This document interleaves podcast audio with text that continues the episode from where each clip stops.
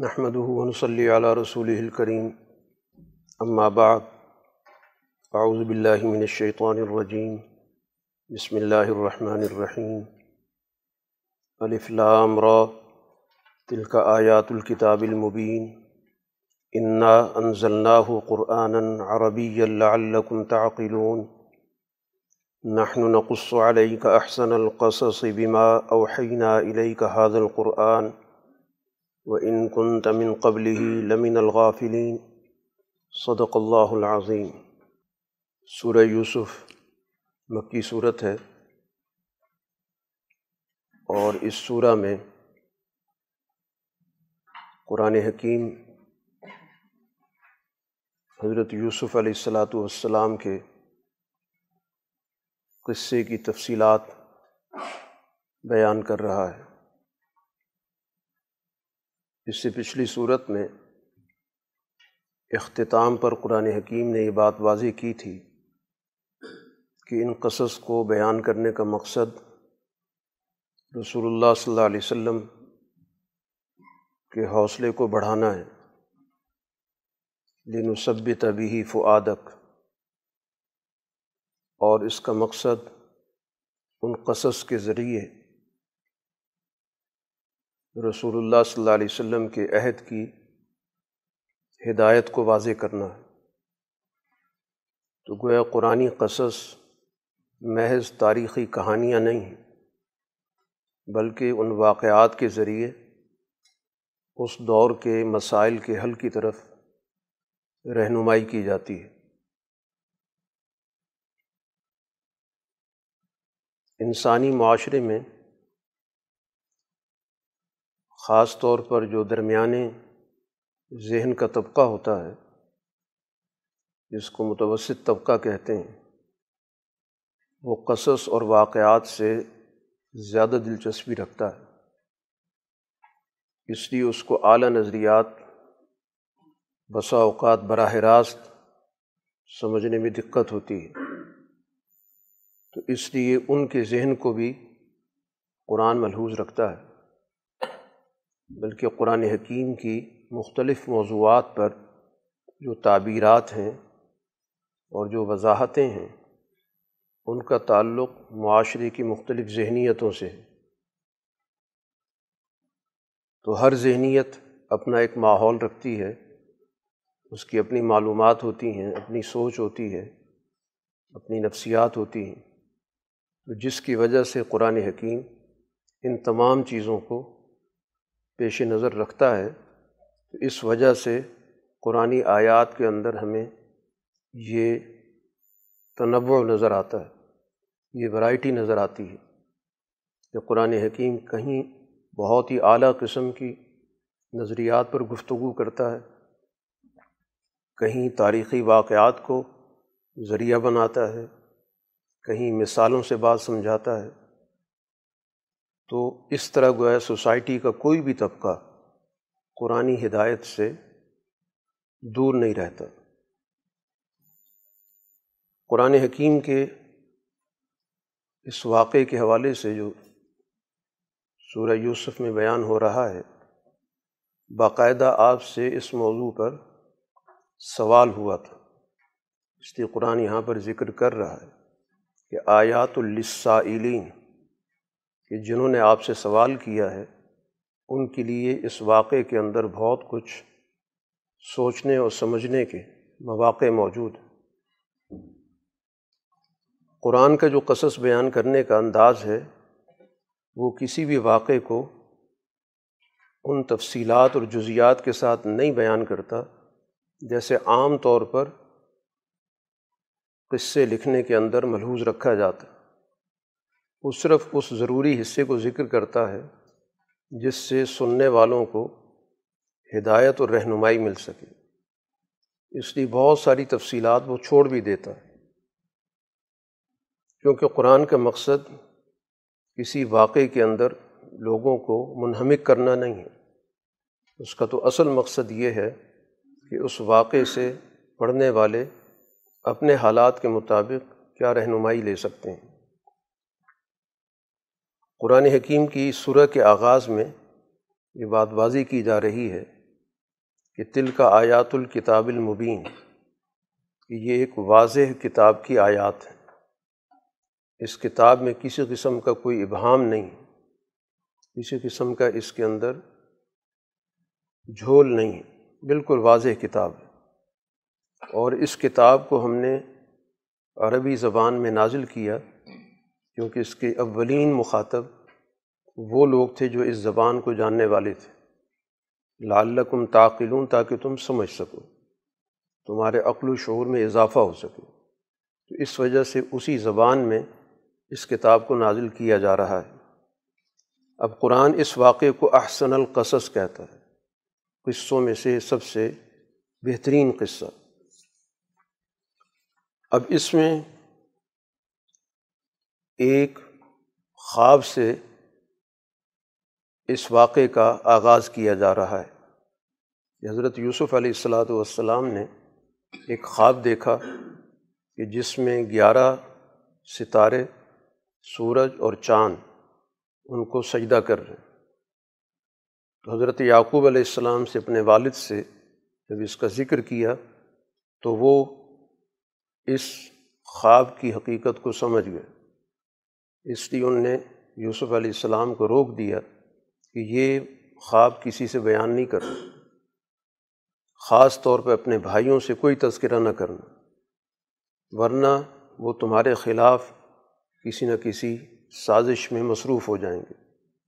اور اصل تو شیطان ہے جو انسانی معاشرے میں بگاڑ پیدا کرتا ہے اور قریب سے قریب رشتوں کو بھی آپس میں الجھا دیتا۔ ہے تو اس لیے ان کی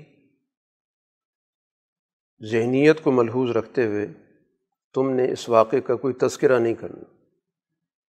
اور اس کے بعد یہاں پر حضرت یعقوب علیہ السلام نے تین باتیں ذکر کیں سب سے پہلے تو یہ بات بتائی کہ یجتبی کا ربک، آپ کو آپ کے رب کی طرف سے منتخب کیا جائے گا۔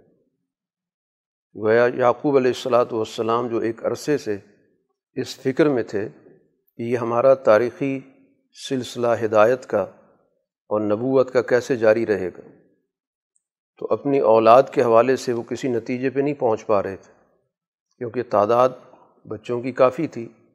لیکن ان میں کوئی ایسی صلاحیت جس کی بنیاد پر یہ سمجھا جائے کہ یہ اس کام کو لے کے چلیں گے۔ کیونکہ جو عمر میں بڑے تھے، ان کے اندر ان کو اہلیت نظر نہیں آ رہی تھی۔ تو اس وجہ سے اس فکر میں تھے کہ اس سلسلہ ہدایت کو جو ابراہیم علیہ السلاۃ والسلام سے اسحاق علیہ السلام کو منتقل ہوا، پھر اسحاق علیہ السلام سے یعقوب علیہ السلام کو منتقل ہوا، تو اب اس کا اگلا سلسلہ کیا ہے؟ تو چنانچہ اس خواب کے بعد وہ اس نتیجے پر پہنچ گئے کہ اب یہ سلسلہ نبوت منتقل ہوگا یوسف علیہ السلام کی طرف۔ اس لیے سب سے پہلے تو اس کا ذکر کیا کہ تمہارا انتخاب تمہارا رب کرے گا۔ اور دوسری خوبی یہ بتائی کہ تمہیں تعویل الاحادیث کا اللہ علم عطا کرے گا۔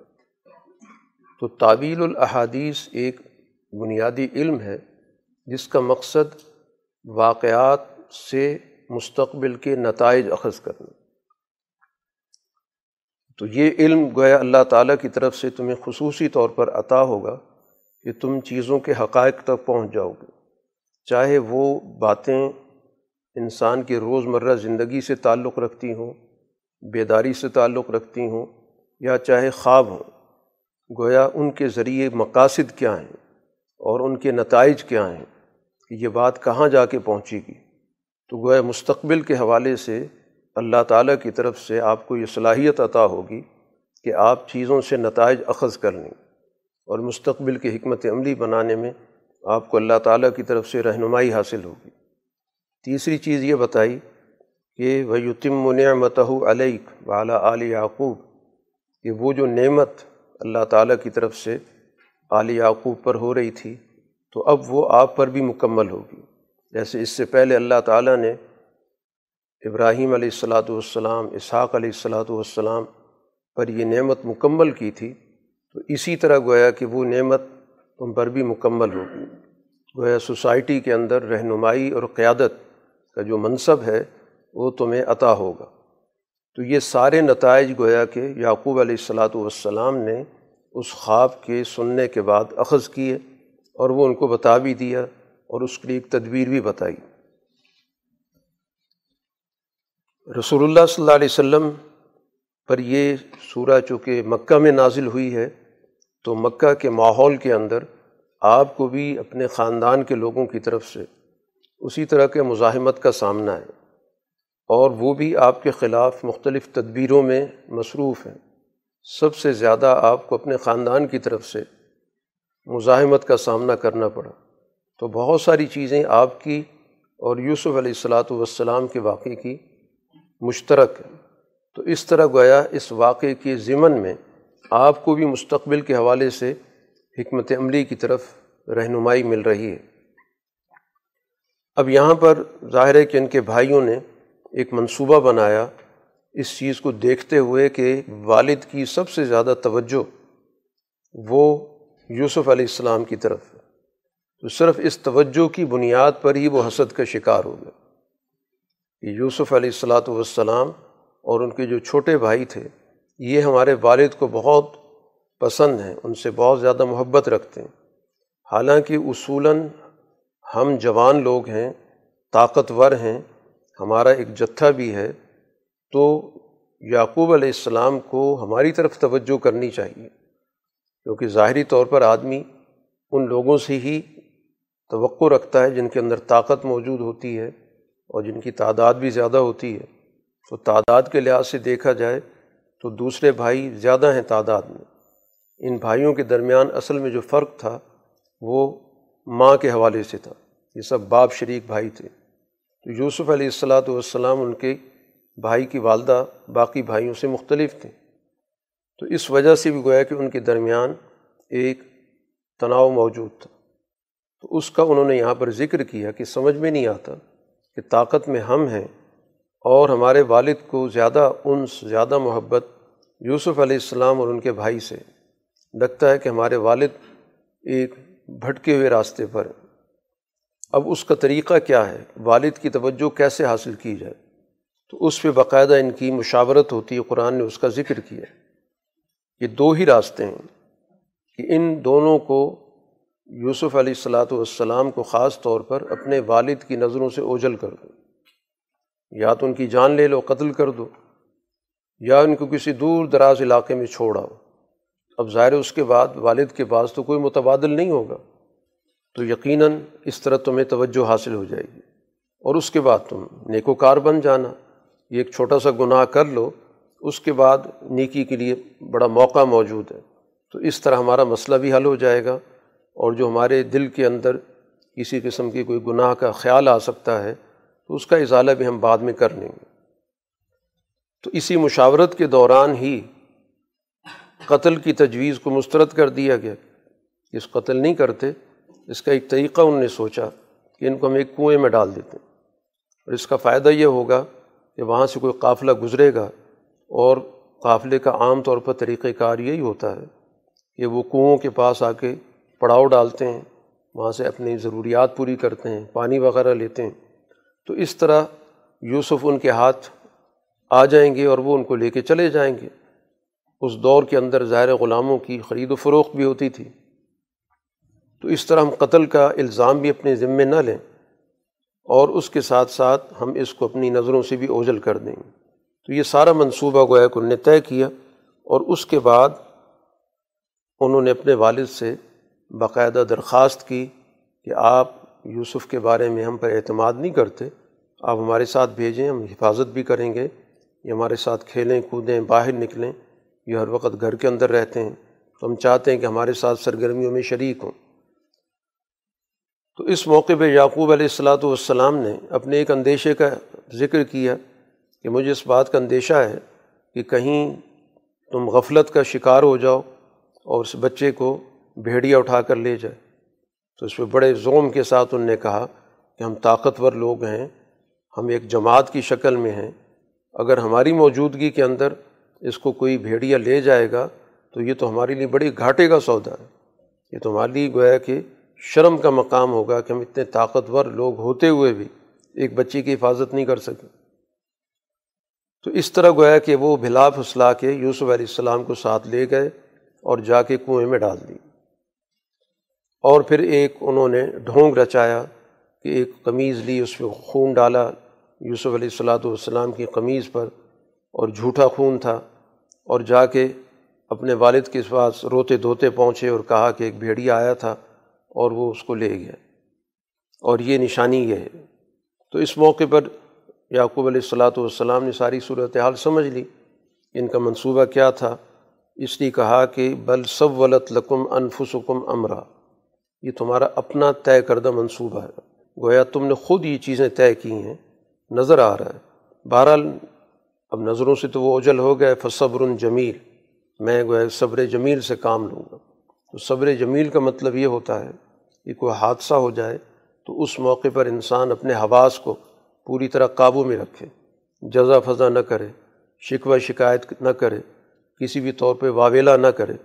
گویا پورے طور پر اپنی سوچ پر، اپنے حواس پر، اپنی عقل پر پوری طرح کنٹرول رکھے اور آنے والے حالات کا جائزہ لے اور جو بھی مشکل اس پہ گزر رہی ہے، اس کو پوری طرح ضبط سے اس کو برداشت کرے۔ باقی تم جو کچھ کہہ رہے ہو، میں اللہ سے اس پہ مدد مانگتا ہوں کہ تمہارے حقائق کو واضح کر دے گا۔ تو بہرحال یہ سفر یہاں سے اللہ تعالیٰ نے یوسف علیہ السلاۃ والسلام کا شروع کیا۔ تو یہ در حقیقت اس کو تدبیر الہی کہا جاتا ہے کہ اللہ تعالیٰ نے چونکہ یوسف علیہ السلاۃ والسلام سے بہت اعلیٰ درجے کا کام لینا تھا، تو اب یہ ممکن نہیں تھا کہ ایک دور دراز علاقے کے اندر، جس کو قرآن آگے جا کے ذکر بھی کر رہا ہے، ایک دیہاتی ماحول کے اندر رہنے والے شخص کو کس طرح ایک اعلیٰ منصب تک پہنچایا جائے گا۔ تو یہ گویا کہ اللہ کی ایک تدبیر ہے کہ جس میں یہ لوگ سارے کے سارے اس اپنے منصوبے کے مطابق کام کر رہے تھے لیکن تدبیر الہی اپنے کام کر رہی تھی۔ چنانچہ وہ قافلہ کے ہاتھ لگے اور اس طرح مصر پہنچ جاتے ہیں۔ اور وہاں مصر میں جو ان کا خریدار بنتا ہے، وہ عزیز مصر بنتا ہے۔ اس نے گویا ان کو دیکھا اور اسے اندازہ ہوا کہ باصلاحیت فرد ہے۔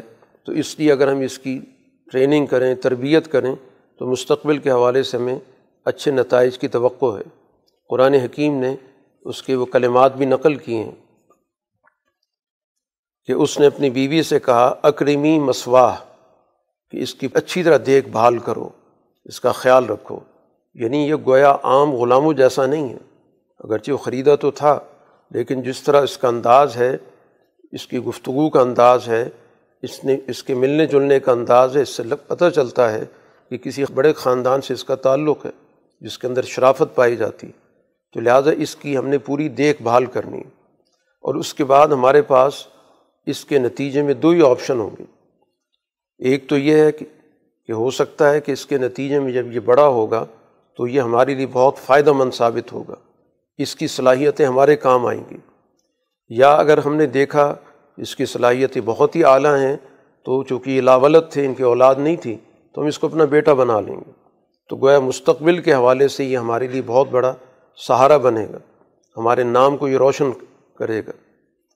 یہ ساری ان کی گفتگو ہے۔ اس پر اللہ تعالیٰ کی طرف سے جو قرآن نے یہ الفاظ ذکر کیے کہ وہ کزالی کا مکنہ لی یوسف فل عرض اس طرح ہم نے یوسف علیہ السلام کو اس زمین کے اندر جگہ دی۔ یعنی یہ تدبیر الہی ہے کہ کس طرح وہ نکلے اور کیسے یہاں پہنچے۔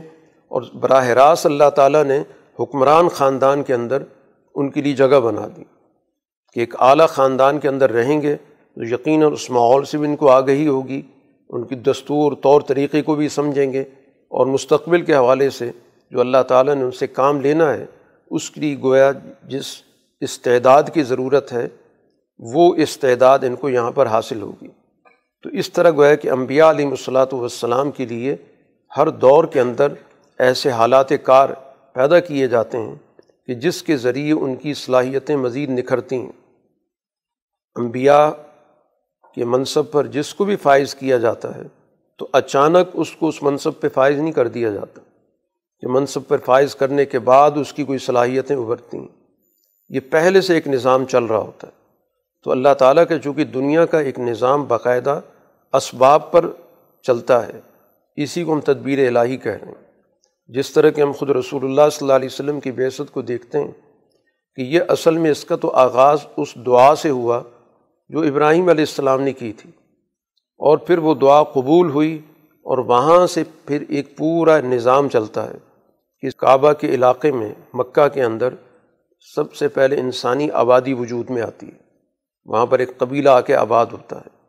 پھر اس قبیلے کے اندر اسماعیل علیہ السلاۃ والسلام کی شادی ہوتی ہے۔ پھر وہاں پر گویا ایک خاندان کا وجود ہوتا ہے، وہی خاندان پھر ترقی کرتا ہے، پھر قبیلے کی شکل اختیار کرتا ہے۔ ایک طویل اس پہ پروسیس چلا ہے، اس کے بعد جا کر وہ ماحول پیدا ہوا، جس کے نتیجے میں رسول اللہ صلی اللہ علیہ وسلم دنیا میں تشریف لائے۔ تو یہ باقاعدہ یہ تدبیر الہی ہے کہ اچانک کوئی وقوع نہیں ہو گیا، بلکہ ایک چیز کو باقاعدہ سسٹمیٹک طریقے سے اس کے نتیجے تک پہنچایا گیا۔ تو اسی کو گویا کہ قرآن حکیم انبیاء کی واقعات کے ضمن میں واضح کرتا ہے۔ تو اس کو قرآن نے کہا، مکنا لی یوسف فی الارض کہ ہم نے اس طرح اس زمین مصر کے اندر یوسف علیہ السلاۃ والسلام کو ہم نے وہاں پر مستقل طور پر ایک ٹھکانہ اور ایک جگہ دے دی۔ دوسرا مقصد ہمارا کیا تھا؟ ولی نعلمہ ہو من تعویر الحادیث کہ یہاں پر گویا ان کو مزید چیزوں کو سمجھنے کا موقع ملے گا۔ واقعات کی تہ میں کیا چیز ہوتی ہے؟ کسی بھی واقعے کے مستقبل کے نتائج کیا ہوتے ہیں؟ کچھ چیزیں ظاہری طور پر کچھ نظر آتی ہیں، لیکن اپنے نتائج اور حقائق کے حوالے سے بہت مختلف ہوتی ہیں۔ تو چیزوں کی تہ تک پہنچنا، حقائق تک رسائی حاصل کرنا، تو یہ علم بھی گویا دینا مقصود تھا، تو اس لیے ضروری تھا کہ ایک ایسے ماحول میں ان کو رکھا جائے کہ جہاں پر اس علم تک ان کی آسانی سے رسائی ہو سکے، کیونکہ ایک سیاسی گھرانے میں ہوں گے جہاں پہ صبح شام نظم مملکت کی گفتگو ہوگی اور مملکت کے معاملات پر بات چیت ہوگی، تو یقیناً یہ وہ چیزیں ہیں کہ جن سے یوسف علیہ السلاۃ والسلام کو بہت کچھ سیکھنے کا موقع ملے گا۔ باقی جب وہ اپنے بلوغت کو پہنچے ہیں، تو قرآن نے کہا آتینہ حکمن و علما۔ ہم نے ان کو دو طرح کی صلاحیتیں عطا کیں۔ ایک تو فیصلہ کرنے کی صلاحیت دے دی کہ معاملے کو کس طرح دیکھا جاتا ہے، کیسے فیصلہ کیا جاتا ہے۔ تو قوت فیصلہ کا ہونا بھی یہ ایک بڑی بنیادی صفت ہوتی ہے کہ ایک انسان نتیجے تک پہنچ جائے۔ کیونکہ بسا اوقات انسان تذبذب کا شکار ہو جاتا ہے، صحیح نتیجے تک نہیں پہنچتا۔ تو قوت فیصلہ ہونا بھی ایک بہت بڑا انعام ہوتا ہے۔ تو اللہ نے ایک تو ان کو قوت فیصلہ تھا کی اور اس قوت فیصلہ کے لیے بنیادی چیز ہوتی علم یعنی ایک فیصلہ آدمی تکے کے ساتھ کر دیتا ہے، بغیر سوچے سمجھے کر دیتا ہے۔ تو یوسف علیہ السلاۃ والسلام کو اللہ نے دونوں صلاحیتیں دیں، قوت فیصلہ بھی دیا اور اس قوت فیصلے کے لیے جس علم، جس دانائی، جس دانش کی ضرورت ہے، وہ بھی عطا کی۔ اور قرآن کہتا ہے وکضال کا نجز المحسنین یہ اللہ تعالیٰ کا دستور کوئی خاص یوسف علیہ السلام کے لیے نہیں ہے، بلکہ اللہ کے یہ دستور عام ہے کہ جو بھی سوسائٹی کے اندر اعلیٰ مقاصد کے لیے جدوجہد کرتے ہیں، ان کو اللہ تعالیٰ ان صفات کے ساتھ آراستہ کرتا۔ اور اس کے بعد پھر یوسف علیہ السلاۃ والسلام کا وہ امتحان ہوتا ہے کہ جس کے نتیجے میں ان کی مضبوط قوت ارادی کا پتہ چلتا ہے اور ان کی مضبوط اخلاقی قوت کا پتہ چلتا۔ ہے یہ گویا کہ یوسف علیہ السلاۃ والسلام کی زندگی کا ایک بڑا مشکل موڑ تھا، جہاں پر اللہ تعالیٰ نے ان کو سرخرو کی کہ وہ خاتون جو ظاہر برسر اقتدار طبقے سے تعلق رکھتی ہے، حاکم وقت کی بیوی ہے۔ اور وہ یوسف علیہ السلاۃ والسلام کو اپنی طرف مائل کرنے کی پوری کوشش کرتی اور سارے اپنے طور پر اس نے اہتمام کر دیے۔ لیکن یوسف علیہ السلاۃ والسلام نے اس موقع پر کمال، قوت ارادی کا مظاہرہ کیا اور بہت ہی بلند اخلاقی کردار کا مظاہرہ کیا۔ اس طرح گویا انہوں نے اس پورے معاشرے کے اندر اپنی اخلاق کی بنیاد پر اپنا سکہ جما دیا، لوگوں کے ذہنوں میں ان کی بلندی قائم ہو گئی۔ قرآن نے اس تفصیل کا ذکر کرنے کے بعد کہ جب اس پہ چرچا ہوا اس واقعے کا، تو اس موقع پر پوری کوشش کی گئی کہ یوسف علیہ السلاۃ والسلام پر دباؤ ڈالا جائے۔ شہر کی خواتین کو بھی جمع کیا گیا۔ اور ان سب نے گویا کہ ایک ہی آواز میں بات کی کہ ان حاضہ اللہ ملک کریم، یہ تو ہمیں کوئی بہت ہی معزز قسم کا فرشتہ نظر آ رہا ہے، یہ تو عام کا انسان نہیں ہے۔ تو اس پہ اس عزیز مصر کی بیوی نے کہا کہ میرے بارے میں ایک بڑی گفتگو ہو رہی ہے، ملامت ہو رہی ہے، میں اپنے غلام کی طرف مائل ہو گئی ہوں، تم خود فیصلہ کر لو کہ یہ نوجوان کس طرح کی صلاحیت کا ہے، کن خوبیوں کا ہے۔ تو سب گویا کہ ایک ہی رائے پر قائم ہو گئی۔ سب گویا یوسف علیہ السلاۃ والسلام کو اس بات کے لیے قائل کرنے لگی تو اس موقع پر یوسف علیہ السلاۃ والسلام نے اگلے قدم کی بات کی۔ یہ ان کی استقامت کی بات ہے، جس پہ انہوں نے اللہ سے دعا کی کہ رب سجن و احب الیہ مما یدعوننی علیہ کہ اللہ میرے لیے ان کی دعوت کے مقابلے میں جیل زیادہ پسندیدہ ہے۔ میں جیل جانا پسند کروں گا، لیکن ان کی بات کو میں کسی صورت میں قبول نہیں کر سکتا۔ تو اس طرح گویا یوسف علیہ السلاۃ والسلام کو جیل میں ڈال دیا گیا۔ کیونکہ ظاہر بڑا چرچا ہو رہا تھا۔ اور ان لوگوں کو اپنے اس ساکھ کا بھی مسئلہ درپیش تھا۔ اور یہ دنیا کے اندر دستور ہے کہ ہمیشہ کمزور آدمی پر سارا نزلہ گرایا جاتا ہے اور بے گناہوں پر سارا قانون نافذ کیا جاتا ہے۔ تو اپنے طور پر گویا کہ ان نے مسئلے کو ختم کرنے کے لیے، لوگوں کے ذہنوں میں یہ تاثر دینے کے لیے کہ سارا معاملہ گویا کہ نعوذ باللہ یوسف کی طرف سے تھا۔ اس لیے ان کو ہم نے جیل میں ڈال دیا بہرحال جیل میں پہنچتی یوسف علیہ السلاۃ والسلام نے اپنے مشن کو جاری رکھا۔ اسی سے پتہ چلتا ہے کہ صورت حال کچھ بھی ہو، جس کے سامنے دین کا واضح نصب و لین ہوتا ہے، وہ ہر موقع سے فائدہ اٹھاتا ہے۔ وہ کبھی بھی حالات پر کوئی جزا فضا نہیں کرتا یا اس کا رونا نہیں روتا۔ وہاں پر انہی کے ساتھ قرآن نے دو نوجوانوں کا ذکر کیا کہ دخل محسجن فتحان کہ دو نوجوان اور بھی جیل میں ان کے ساتھ آ گئے۔ اور دونوں نے اپنا اپنا ایک خواب یوسف علیہ السلاۃ والسلام سے ذکر کیا۔ تو یوسف علیہ السلاۃ والسلام نے خواب کی تعبیر بتانے سے پہلے بنیادی جو ان کی زندگی کا مشن تھا، اس پر توجہ دلائی، اس پر گفتگو کی۔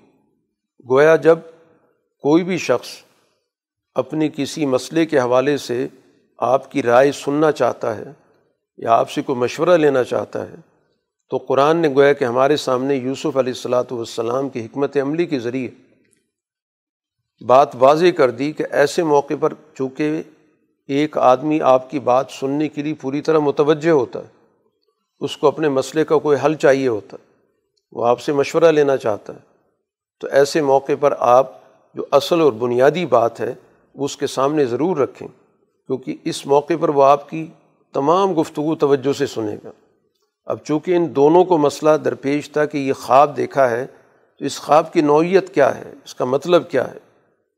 تو چونکہ اللہ تعالیٰ نے یوسف علیہ السلاۃ والسلام کو یہ علم دیا، جس کو تعبیر الحادیث کہتے ہیں، تو اسی کا یہ ایک حصہ ہے کہ جو انسانی خواب ہیں، ان خوابوں کے کیا مقاصد ہوتے ہیں؟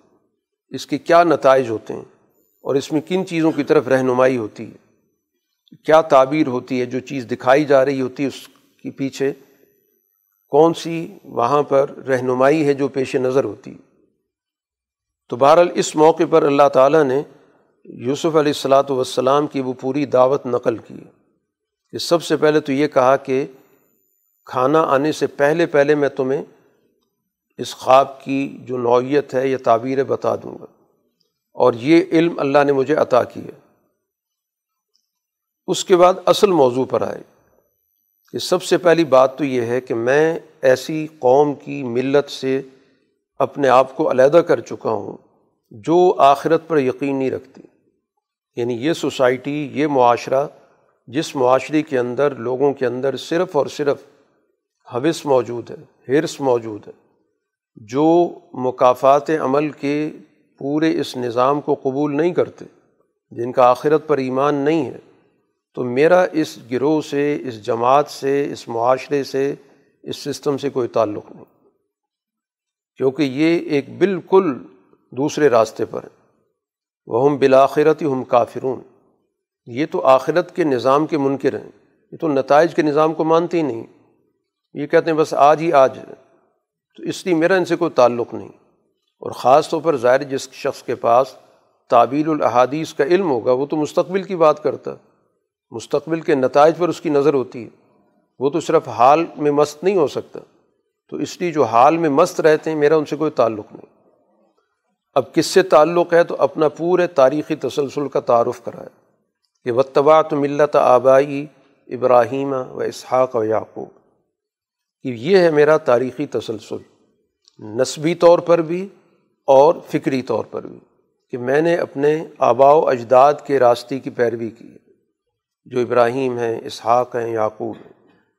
تو گویا حضرت یعقوب علیہ السلاۃ والسلام کی تربیت میں رہ کر وہ بنیادی چیزوں سے پوری طرح واقف اور آگاہ ہو چکے تھے۔ اس لیے یہاں پر واضح طور پر اس دین کا ذکر کیا۔ پھر اس کے بعد کہا کہ ماں کان لنا انشد کب اللہ منشی یہ کوئی ہمیں جچتا نہیں ہے کہ ہم اللہ کے ساتھ کسی کو شریک کریں۔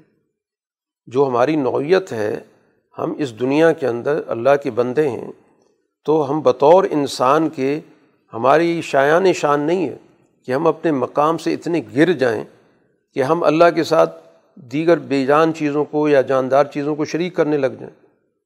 ہمیں تو اللہ تعالیٰ نے ایک بڑا انعام ہم پر کیا ہے، ہمیں بڑی حیثیت دی ہے، ہمیں ایک اونچا مقام دیا ہے۔ تو ہم اللہ کے علاوہ اگر باقی چیزوں کے ساتھ بندگی کا رشتہ جوڑیں گے تو یہ تو ہم اپنی انسانیت کی توہین کریں گے۔ تو یہ تو ہمارے لیے کوئی بنتی نہیں بات۔ ہمارے لائق نہیں، ہمارے شایان شان ہی نہیں ہے کہ ہم اللہ کے ساتھ کسی کو شریک کریں۔ اور پھر یہ اللہ کا ہم پر فضل ہے، بلکہ تمام انسانوں پر فضل ہے کہ ان تمام انسانوں کو اللہ تعالیٰ نے اپنا بندہ بنایا۔ کسی اور کی بندگی سے ان کو دور رکھا، اوروں کی غلامی سے اس کو بچا کے رکھا۔ لیکن مسئلہ یہ کہ اکثریت ناقدری کر رہی، وہ اپنی حقیقت کو نہیں سمجھ رہی کہ اللہ تعالیٰ نے ان کو کتنا اعلیٰ مقام دیا کہ دنیا کی تمام چیزیں ان کے مقابلے پر کم درجے کی۔ ساری دنیا دنیا کے اندر موجود تمام اشیاء تو اس انسان کے لیے پیدا کی گئیں۔ تو مرکزی حیثیت تو انسان کی تھی۔ اور یہ انسان گویا کہ اپنی قدر کھو بیٹھا۔ اور اس کے بعد اس نے شرک کے نظام کے اندر اپنا حصہ ڈال لیا اس کے بعد باقاعدہ ان اپنے ساتھیوں کو جو جیل کے ساتھی مخاطب کر کے ایک بنیادی سوال ان کے سامنے رکھ رہے ہیں کہ یہ بتاؤ کہ ارباب متفرقون خیر ام اللہ الواحد القحار کہ بہت سارے خدا ہوں، وہ بہتر ہیں یا ایک ذات ہو اور جو تمام چیزوں پر غالب ہو یعنی ہمارے بہت ساری زندگی کے کام ہیں۔ ہم ایک کام کے لیے ایک کے پاس جائیں، دوسرے کام کے لیے دوسرے کے پاس جائیں، تیسرے کے لیے تیسرے کے پاس جائیں، تو بہت سارے ارباب بن جائیں، بہت سارے رب بن جائیں۔ یہ صورت حال بہتر ہے یا ایک ہی ہو؟ وہ ایک ہی ذات اور سب پہ غالب ہو۔ کہ ہمیں کوئی بھی ضرورت ہو، کوئی بھی تقاضا ہو، ہم نے بندگی کرنی ہے، ہم نے شکر ادا کرنا ہے، جو بھی تقاضا ہے، وہ ہم ایک کے سامنے اپنا تقاضا رکھیں۔ اب خود عقل سے اس کا جواب دو۔ جب ایک شخص مارا مارا پھرے ایک سے زائد جگہوں پر اور ایک آدمی ایک ہی جگہ پر چلا جائے، اپنی ساری ضروریات اور پھر وہ ذات بھی قہار ہے، سب پہ غالب ہے۔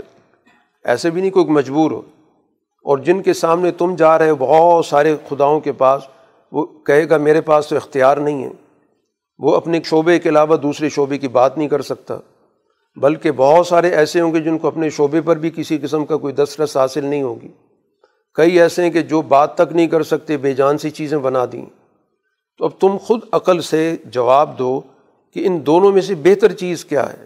اگر تمہارے سامنے دو آپشن رکھ دیے جائیں کہ تمہاری تمام ضروریات زندگی کے لیے یہ پندرہ، بیس، پچیس یہ تمہارے افراد ہیں یا یہ جگہیں ہیں یا مقامات ہیں جہاں سے تم نے اپنی ضروریات کے لیے رجوع کرنا ہے۔ اور دوسری طرف ایک ذات ہے جو تمام چیزوں پر غالب ہے، خود پورے اختیارات رکھتی ہے، ہر چیز کر سکتی ہے، اس ایک جگہ سے جا کے رجوع کیا جائے۔ اور پھر اس کے بعد جن چیزوں کی تم لوگ بندگی کرتے ہو، ان کی حقیقت کیا ہے؟ ان کی تو حقیقت سرائے ناموں کے کچھ بھی نہیں ہے۔ وہ تو تم نے خود نام رکھ دیا، کسی کا کوئی نام، کسی کا کوئی نام، یہ فلاں دیوی، فلاں بت، یہ سارے نام تو تمہارے دیے ہیں۔ ان کی تو اپنی بھی کوئی حقیقت نہیں ہے۔ مان ضر اللہ بحا من سلطان، ان کی تو اللہ نے کوئی دلیل بھی نازل نہیں کی۔ تو نہ عقلی کوئی بات ہے، نہ کوئی دلیل کی بات ہے۔ کیونکہ بات کسی کی قبول کرنے کے لیے دو ہی طریقے ہوتے ہیں۔ یا تو انسان کی اپنی سمجھ کام کر رہی ہوتی ہے، یا کوئی دستاویزی ثبوت ہوتا ہے کہ یہ بات ہمیں ملی ہے، کتابوں میں لکھی ہوئی ہے، یا ہمارے پاس دستاویز موجود ہے، اس کے اندر یہ بات لکھی ہوئی ہے۔ تو نہ کوئی دلیل ایسی موجود ہے کہ جس کو پیش کیا جا سکے اور نہ انسانی عقل کے لیے اس کی کوئی اپیل موجود ہے۔ ان الحکم اللہ اس کے بعد واضح طور پر اپنا پیغام پہنچا دیا کہ حکم تو صرف اللہ کا ہوتا۔ ہے فیصلے کی تمام قوت صرف اللہ کے پاس ہے۔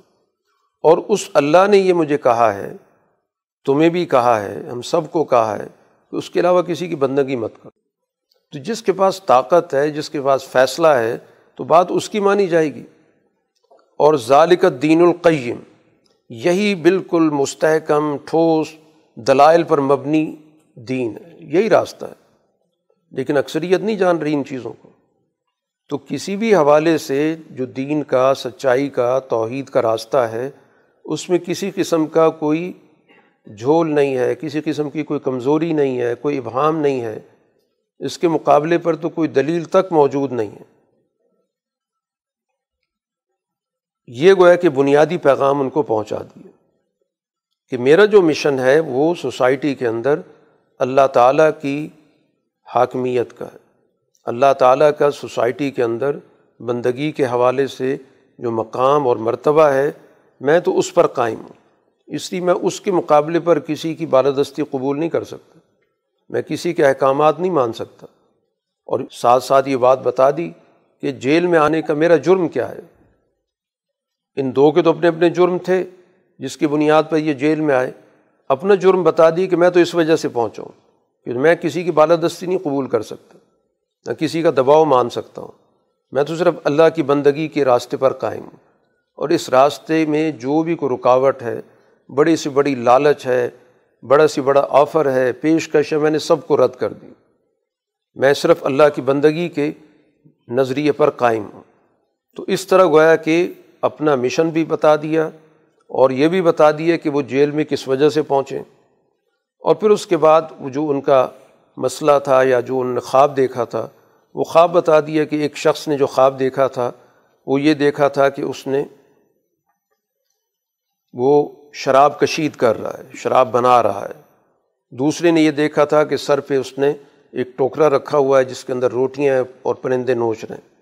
تو بتا دیا کہ جو شراب کشید کر رہا ہے وہ، رہا ہو جائے گا اور دوبارہ دربار کے اندر جو اس کا منصب تھا کہ بادشاہ کو وہ مشروبات پیش کرتا تھا، اس منصب پر دوبارہ بحال کر دیا جائے گا۔ اور جس کا دوسرا معاملہ ہے تو اس کا مطلب یہ ہے کہ اس کی جان چلی جائے گی اور پھر اس کو پرندے نوچیں گے۔ تو یہ گویا کہ تعبیر بتا دی کہ یہ صورت حال اس خواب کے اندر موجود ہے۔ اب جو کچھ انہوں نے کہا تھا معاملہ ویسے ہی ہوا۔ کہ اس کو سزائے موت ہو گئی اور دوسرے شخص کی رہائی کا فیصلہ ہو گیا۔ تو جس کی رہائی کا فیصلہ ہوا، اس کو یوسف علیہ السلام نے ایک بات کی کہ یہ جو کچھ بھی تم نے یہاں پر سنا ہے یا جو بھی کچھ گفتگو کی ہے، میرے حوالے سے اس کا ذکر وہاں جا کے کرنا۔ کہ جیل کے اندر ایک شخص موجود ہے اور اس کا یہ مشن ہے، وہ یہ بات کرتا ہے، اس قرنی اندر رب وہاں جا کے میرا تذکرہ کرنا، میرے مشن کا، میرے مقصد کا، میرے نصب العین کا، میری دعوت کا۔ لیکن ظاہر ہے کہ وہ بھول گیا اور یوسف علیہ السلاۃ والسلام کئی سال جیل میں رہے۔ فلبی صفی سجن بداسنین کئی سال رہے۔ اب چار سال رہے، پانچ، چھ سال یعنی کم سے کم تین سال اور زیادہ سے زیادہ آٹھ، نو سال۔ اب درمیانہ سے نکال لیں کہ چھ، سات سال تو کم سے کم رہے ہوں گے۔ یہ سارا عرصہ گویا کہ یوسف علیہ السلاۃ والسلام کا جیل کے اندر جو بھی وہاں پر قیدی موجود تھے، ان کے ساتھ اسی مشن پر گزرا۔ ہے قرآن نے بنیادی ان کی دعوت کا ذکر کر دیا۔ تو اب ظاہر ہے کہ یہ دعوت ان کی اس پورے عرصے کے اندر جو بھی وہاں پر ان کے پاس دستیاب افراد تھے، ان کے ساتھ چلتی رہی، وہ ان کی تربیت میں بھی رہے، ان سے سیکھتے بھی رہے۔ بالآخر پھر ایک واقعہ ہوتا ہے بادشاہ کی طرف سے۔ اس کو ایک خواب نظر آتا ہے اور اس خواب کا حل دربار میں کسی کے پاس بھی نہیں تھا۔ جو دربار میں ایسے لوگ متعین بھی تھے کہ جن کا کام ہی یہی تھا، اسی بنیاد پہ وہ دربار سے جڑے ہوئے تھے اور دربار سے تنخواہ لیتے تھے کہ ہم تو خوابوں کی تعبیریں بتاتے ہیں۔ لیکن یہ خواب ایسا تھا کہ وہ چکرا کر رہ گئے۔ جواب کچھ بھی نہیں تھا۔ کہنے لگے، یہ تو محض کچھ خیالات ہیں اور خیالات کی تو کوئی تعبیر نہیں ہوتی۔ لیکن بادشاہ کے ذہن میں تو بات اٹکی ہوئی تھی۔ اس لیے اس موقع پر اس شخص نے جو جیل سے نکلا تھا یوسف علیہ السلام سے تعبیر سننے کے بعد اس کو اس وقت یاد آیا اور اس نے اس وقت بادشاہ سے یہ کہا کہ انا انبی اکم بتابیلی فارسلون، میں تم کو اس خواب کی تعبیر بتا سکتا ہوں، مجھے آپ جیل بھیجیں، مجھے جیل جانے کی اجازت دیں۔ میں وہاں پر ایک شخص موجود ہے، اس سے پوچھ کر آتا ہوں۔ تو اس نے آ کے وہ پورا خواب یوسف علیہ السلام سے ذکر کیا یوسف ایو صدیق خواب یہ ہے کہ سات کافی فربا موٹی قسم کی گائے ہیں، ان کو سات دبلی پتلی گائے کھا رہی ہیں۔ اسی طرح سات سرسبز قسم کے خوشے دیکھے، بالیاں دیکھیں، خوشے دیکھے۔ اور اسی طرح سات ہی خشک قسم کے بالیاں اور خوشے دیکھے۔ جیسے گندم کے بالیاں یا خوشے ہوتے ہیں۔ یہ خواب ظاہر اس کو آیا، یہ جا کر انہیں پیش کر دیا۔ کہا کہ مجھے اس کا تعبیر بتائیں کہ یہ ہے کیا چیز، تاکہ جا کے میں ان کو بتا سکوں۔ اب یہاں یوسف علیہ السلاۃ والسلام نے اس سے کوئی شکوہ نہیں کیا۔ یہ نہیں کہا کہ اتنے عرصے کے بعد آئے ہو، اب جا کے تمہیں یاد آیا۔ یوسف علیہ السلام نے ٹو دی پوائنٹ بات کی۔ تو ہمیشہ جو انبیاء ہوتے ہیں اور انبیاء کے راستے پر چلنے والے ہوتے ہیں، وہ عزت نفس کے ساتھ رہتے ہیں۔ وہ کسی بھی موقع پر اپنے آپ کو گرنے نہیں دیتے۔ حالانکہ اس موقع پر وہ ذکر کرتے تو کوئی حرض کی بات تو نہیں تھی۔ ظاہر ہے کہ بلا وجہ ان کو جیل میں رکھا ہوا ہے۔ تو اتنا شکوہ شکایت تو آدمی کر ہی سکتا ہے کہ اتنا عرصہ ہو گیا اور تمہیں اب جا کے یاد آیا۔ لیکن ظاہر ہے کہ جلیل القدر پیغمبر ہیں انہیں اس موضوع پہ کوئی بات نہیں کی، اپنی ذات کے حوالے سے۔ جو مسئلہ تھا اس مسئلے کو حل کر دیا۔ کہ اس کی تعبیر انہوں نے بتا دی کہ یہ صورت حال یہ ہے کہ سات سال آج سے جو شروع ہو رہے ہیں، اس میں تو پیداوار بڑی بھرپور ہوگی۔ اور اس کے بعد پھر قحط سالی شروع ہو جائے گی، مزید اگلے سات سال قحط کے ہوں گے۔ صرف تعبیر نہیں بتائی، بلکہ ساتھ ساتھ مسئلے کا حل بھی بتایا۔ اب ظاہر ہے کہ یہ تو بڑی پریشان کن صورت حال ہے۔ کہ سات سال قحط ہوگا تو معاشرہ کیسے رہے گا؟ لوگوں کی ضروریات کیسے پوری ہوں گی؟ تو اس کے لیے گویا کہ انہوں نے باقاعدہ اس کا ذکر کیا کہ اتنی مقدار جس کو تم محفوظ کر لو گے اس عرصے میں کام آ سکتی ہے۔ پھر سات سال کے بعد اگلے سال بارشیں ہوں گی اور ساری صورت حال بہتر ہو جائے گی۔ یہ گویا کہ پورا کا پورا تقریباً پندرہ سال کے حوالے سے یوسف علیہ السلاۃ والسلام نے صورت حال واضح کر دی۔ جب بادشاہ تک بات پہنچی تو ظاہر ہے کہ اس کے لیے تو بہت زیادہ توجہ طلب چیز تھی کہ کوئی بہت ہی سمجھدار آدمی ہے کہ جس نے اتنی دور دراز کی اور عقل کی بات سمجھائی ہے اور مسئلے کا حل کی طرف بھی رہنمائی کر دی کہ صرف اس نے تعبیر نہیں بتائی، بلکہ اس نے اس صورت حال سے نمٹنے کا طریقہ بھی بتا دیا۔ چنانچہ نے کہا، ان کو تو فوراً لے کر آؤ۔ لیکن یوسف علیہ السلاۃ والسلام نے باہر نکلنے سے انکار کر دیا۔ کہ جب تک وہ مسئلہ حل نہیں ہوتا جس کی وجہ سے، جس الزام کی وجہ سے مجھے یہاں پہ رکھا ہوا ہے، جب تک میرا کردار صاف نہیں ہوگا اور ساری صورت حال واضح نہیں ہوگی، میں یہاں سے نہیں نکلوں گا۔ تو یہ بھی یوسف علیہ السلاۃ والسلام کی ایک ثابت قدمی استقامت ہے۔ ورنہ ایک آدمی اتنا عرصہ جیل میں پڑا ہو تو وہ تو موقع کی تلاش میں ہوتا ہے اور پھر خاص طور پہ حکومت اور بادشاہ دعوت دے رہا ہو کہ آ جاؤ۔ وہ تو آدمی ظاہر ہے کہ اچھل کے پہنچے گا۔ لیکن یوسف علیہ السلام نے کہا نہیں، پہلے مسئلہ واضح ہوگا تو پھر اس کے بعد اگلا فیصلہ ہوگا۔ تو پھر بادشاہ کے علم میں بات آئی کہ مسئلہ کیا تھا۔ پھر اس نے ان خواتین کو جمع کیا، پوچھا کہ کیا مسئلہ تھا۔ تو پھر اس موقع پر ساری صورت حال ان کی اپنی زبان سے آئی کہ یوسف علیہ السلام بالکل بے داغ کردار کے آدمی ہیں۔ جو ہے خاص طور پر جو عزیز کی بیوی تھی، اس نے کہا کہ میری ساری حرکت میں نے پوری کوشش کی تھی ان کو اپنی طرف متوجہ کرنے کی، وہ سچا آدمی اس کی طرف سے کوئی ایسی چیز نہیں ہے کہ جس پہ کوئی اعتراض کیا جا سکے یا اس کے کردار پہ کوئی انگلی اٹھائی جا سکے۔ تو اس کے بعد جب یہ پوری طرح صداقت واضح ہو گئی، ان کی بے گناہی واضح ہو گئی، اس کے بعد پھر وہ وہاں سے نکلیں۔ اور اس چیز کو رسول اللہ صلی اللہ علیہ وسلم نے جس انداز سے خراجی تحسین پیش کی ہے، یہ حضور صلی اللہ علیہ وسلم کا اپنا ایک انداز ہے۔ حضور صلی اللہ علیہ وسلم پہ توازو بہت غالب تھی۔ آپ کہنے لگے کہ اگر میں یوسف کی جگہ ہوتا تو میں فوراً نکل پڑتا۔ حالانکہ حضور صلی اللہ علیہ وسلم، ظاہر ہے کہ جس طرح کی آپ کی شخصیت تھی، ثابت قدمی کی، اصل مقصد تو یوسف علیہ السلام کے کردار کو واضح اور نمایاں کرنا تھا۔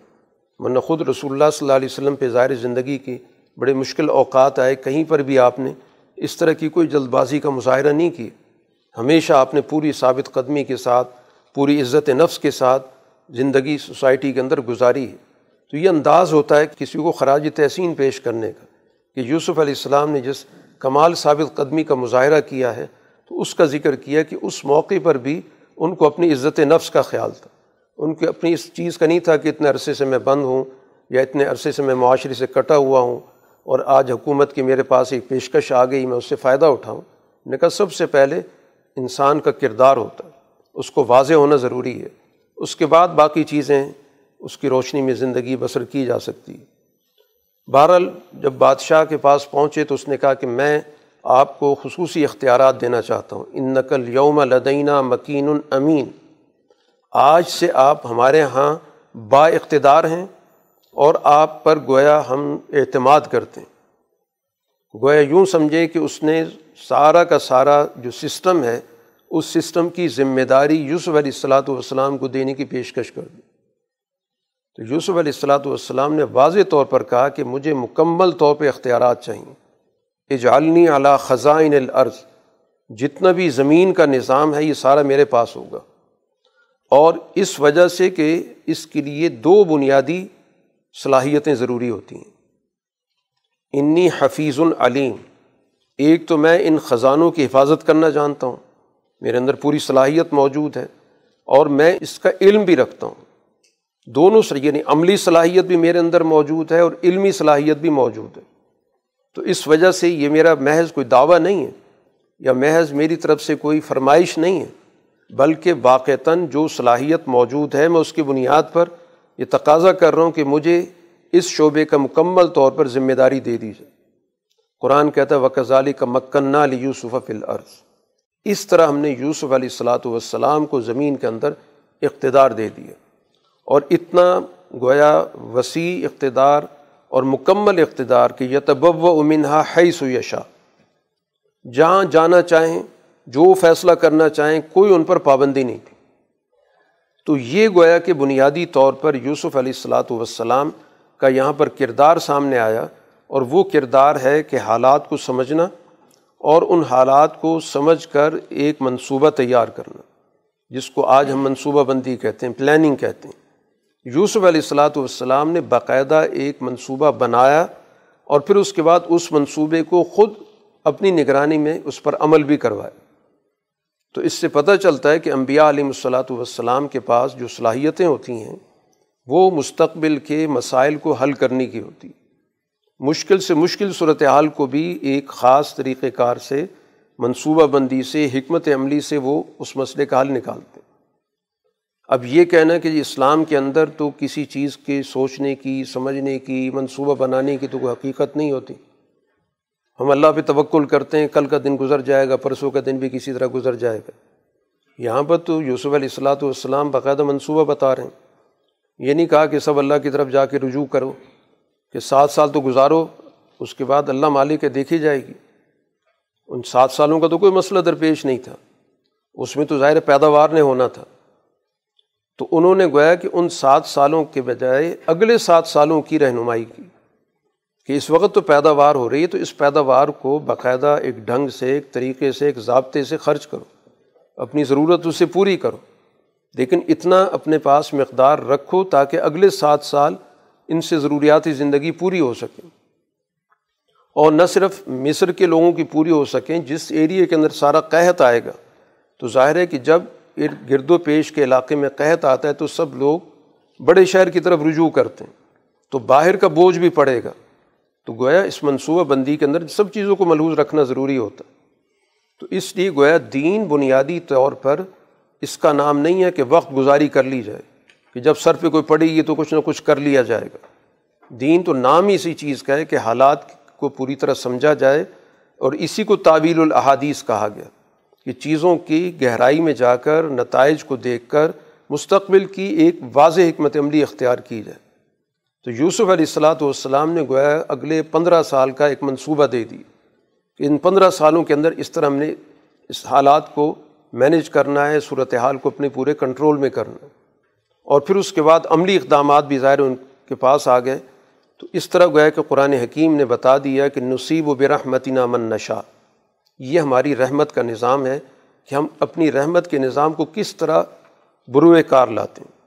اور چونکہ یوسف علیہ الصلاۃ والسلام ایک اچھی نیت رکھنے والے تھے، مخلص تھے، سوسائٹی کے لیے سوچنے والے تھے، ان کے اندر گویا انسانیت کی اعلیٰ درجے کی ہمدردی موجود تھی، اس لیے ساری گفتگو ان نے کی۔ مسئلے کا حل پیش کیا اور اللہ تعالیٰ ایسے لوگوں کی محنت کو ضائع نہیں کرتا۔ باقی اس دنیا کے بعد کا جو نظام ہے، آخرت کا اس کا جر تو اس سے بھی کہیں زیادہ ہے۔ تو اب اس طرح گویا کہ سات سال تک انہوں نے ان چیزوں کو جس میں پیداوار پوری فراوانی کے ساتھ ہوتی رہی، اس کو فوری ضروریات کے لیے بھی استعمال وہ ہوتی رہی اور اس کے ساتھ ساتھ اتنا حصہ اس میں سے بچا بچا کے رکھا جاتا رہا تاکہ اگلے سال کے لیے بھی ہم اس ذخیرے سے فائدہ اٹھا سکیں۔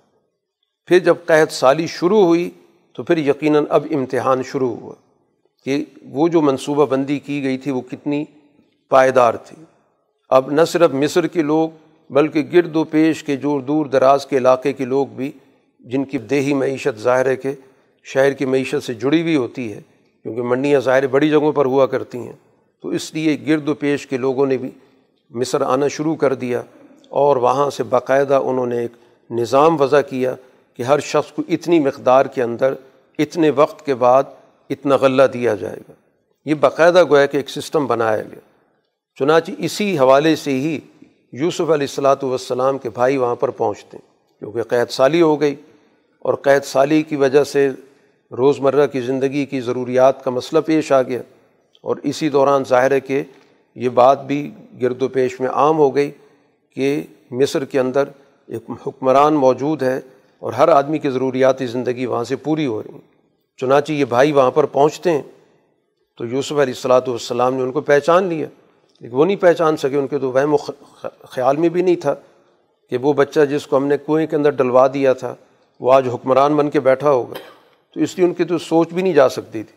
لیکن یوسف علیہ السلاۃ والسلام نے ان کو پہچان لیا اور ان سے گفتگو کی۔ تو گفتگو میں پتہ چلا کہ ان کے ایک بھائی بھی ہیں اور وہی بھائی تھے جو یوسف علیہ السلام کے حقیقی بھائی تھے، جن کا تاریخ یا تفسیر کی کتابوں میں نام بن یامین لکھا وہ قرآن میں نام کا ذکر موجود نہیں ہے۔ تو کہا کہ اس بھائی کو آئندہ لے کر آنا۔ اور دیکھو، میں نے تمہارے ساتھ حسن سلوک کیا، مکمل طور پر ایک ایک آدمی کا جتنا وزن بنتا تھا، پورے اہتمام کے ساتھ میں نے اس کو پورا کروایا۔ اور میں ایک بہتر مہمان نوازی کرنے والا ہوں۔ میں نے تمہارے ساتھ جو بھی طریقۂ کار اختیار کیا، ایک تو ظاہر ہے ہر آدمی کے ساتھ جو سسٹم کے اندر طریقۂ کار ہے وہ تو ہے ہی، لیکن اس کے علاوہ بھی خصوصی طور پر میں نے تم پہ توجہ دی۔ اور یہ بات بھی واضح رکھو، اگر اس کو تم آئندہ لے کر نہیں آؤ گے تو پھر تمہیں کچھ نہیں ملے گا۔ فلاں کئی لقم عندی ولا تقربون۔ پھر میرے قریب ہی مت آنا پھر کہنے لگے ہم کوشش کریں گے اپنے والد کو اس بات کے لیے منائیں۔ تو بہرحال اگلے سفر میں بھائی بھی ان کے ساتھ آ گئے۔ تو اس موقع پر گویا کہ قرآن حکیم نے اس ساری صورت حال کا ذکر کیا، کیونکہ یہ سات سال کا عرصہ ہے۔ اس میں ضروریاتی زندگی ایک دفعہ تو ساری لے کے نہیں جا سکتے تھے۔ ان کو دوبارہ آنے کی ضرورت تھی۔ چنانچہ والد سے ساری گفتگو کی کہ آئندہ کے لیے ہم پہ پابندی لگ چکی ہے۔ جب تک ہم اپنے بھائی کو ساتھ لے کے نہیں جائیں گے، اس وقت تک ہمیں دوبارہ غلہ نہیں ملے گا۔ باقی یہ کہ یعقوب علیہ السلام نے گزشتہ تجربے کا ذکر کیا کہ جیسے میں نے تم پر پہلے اعتماد کیا تھا ایک بھائی کے بارے میں، تو اب اسی طرح تمہارے پر دوبارہ میں اعتماد کروں گا۔ بارہ حفاظت تو اللہ ہی کرتا ہے۔ تو یوسف علیہ السلاۃ والسلام نے جو کچھ یہ ساز و سامان لے کر گئے تھے، وہ ساری پونجی ان کے سامان میں رکھ دی تھی۔ یعنی جو خرچہ لے کر گئے تھے، وہ خرچہ واپس رکھ دیے۔ وہ ہے کہ اپنے خرچے پہ ان کی ضرورت پوری کی۔ تو جب انہیں سارا ساز و سامان کھولا، تو ان کو ظاہر ہے کہ وہ چیز مل گئی۔ انہوں نے کہا کہ ہمارے پاس تو پھر پونجی آ گئی ہے۔ تو ہم دوبارہ جا کے ظاہر ہے کہ رجوع کر سکتے ہیں کہ ہمارے پاس پیسے موجود ہیں۔ دوبارہ ہم جاتے ہیں، مزید اپنے لیے غلہ لے کر آتے ہیں۔ اب اس طرح گویا کہ یوسف علیہ السلاۃ والسلام کے پاس ان کے بھائی پہنچتے ہیں۔ ظاہر پورا ان سے، یعقوب علیہ السلام نے ان سے وعدہ لیا، حفاظت کرو گے، وغیرہ وغیرہ۔ تو بہرحال وہاں پر پہنچ گیا۔ تو یوسف علیہ السلاۃ والسلام نے اپنے بھائی کو تنہائی میں تعارف کرا دیا کہ میں تمہارا بھائی ہوں۔ تو لہٰذا تمہارے ساتھ جو بھی ان کا کوئی غلط طرز عمل رہا ہے، اس پر تم کسی طور پر بھی پریشان مت ہونا۔ اب یہاں پر یوسف علیہ السلاۃ والسلام نے جیسے پہلے نشانی کے طور پر ان کی جمع پونجی رکھ دی تھی اس دفعہ انہوں نے نشانی کے طور پر ایک برتن رکھ دی مقصد اس کا صرف اور صرف یہ تھا کہ یہ چیز ان کے ذہن میں رہے اور یہ بھائی یعقوب علیہ السلاۃ والسلام تک تعارف پہنچا دیں، جو ان کے اپنے بھائی تھے بنیامین، کہ ہم، میری یوسف سے ملاقات ہو گئی اور ان کی یہ صورت حال ہے۔ اس مقصد کے لیے گویا انہوں نے اس میں ایک نشانی کے طور پر ایک پیمانہ رکھ دی اب ہوا یہ کہ وہ پیمانہ جب نظروں سے اوجھل ہوا تو وہ جو جتنی بھی وہاں پر افراد موجود تھے، کارکن موجود تھے، سارا کام کر رہے تھے، ان کی نظروں کے سامنے سے وہ اٹھ گیا، پتہ ہی نہیں چلا۔ تو اس پہ ان کا خیال آیا کہ یہ جو قافلہ ابھی ابھی گیا ہے، اس کے پاس ہی ہو سکتا ہے۔ چنانچہ انہوں نے وہاں سے اعلان کر دیا کہ اے قافلے والو، تم لگتا ہے چور ہو، کہ تم نے پیمانہ چوری کر لیا انہوں نے آ کے پوچھا کہ کیا چیز گم ہو گئی؟ بتایا گیا کہ ایک پیالہ تھا، وہ گم ہو گیا۔ اور پھر ساتھ ہی اعلان کرنے والے نے یہ بات بھی کی کہ جو بھی وہ پیالہ لے کر آئے گا، پیمانہ لے کر آئے گا، اس کو گویا اسٹیٹ کی طرف سے ایک اونٹ کے برابر ساز و سامان بھی ملے گا۔ یہ انعام کے طور پر۔ باروں نے کہا، ہمیں تو کچھ بھی نہیں پتہ نہ ہم فسادی ہیں، نہ ہم کوئی چور ہیں۔ اس پہ ان سے پوچھا گیا، اگر تم جھوٹے ثابت ہوگی تو سزا کیا ہوگی؟ انہوں نے کہا، سزا یہی ہوگی کہ جس کے سامان سے نکلے گا، اسے آپ پکڑ لیں۔ تو اس کے بعد پھر یوسف علیہ السلاۃ والسلام کو گویا اللہ تعالیٰ نے یہ تدبیر دے دی۔ خود ان کی یہ تدبیر نہیں ہے کہ میں اس طرح پیالہ چھپا کر اپنے بھائی کو اپنے پاس رکھوں۔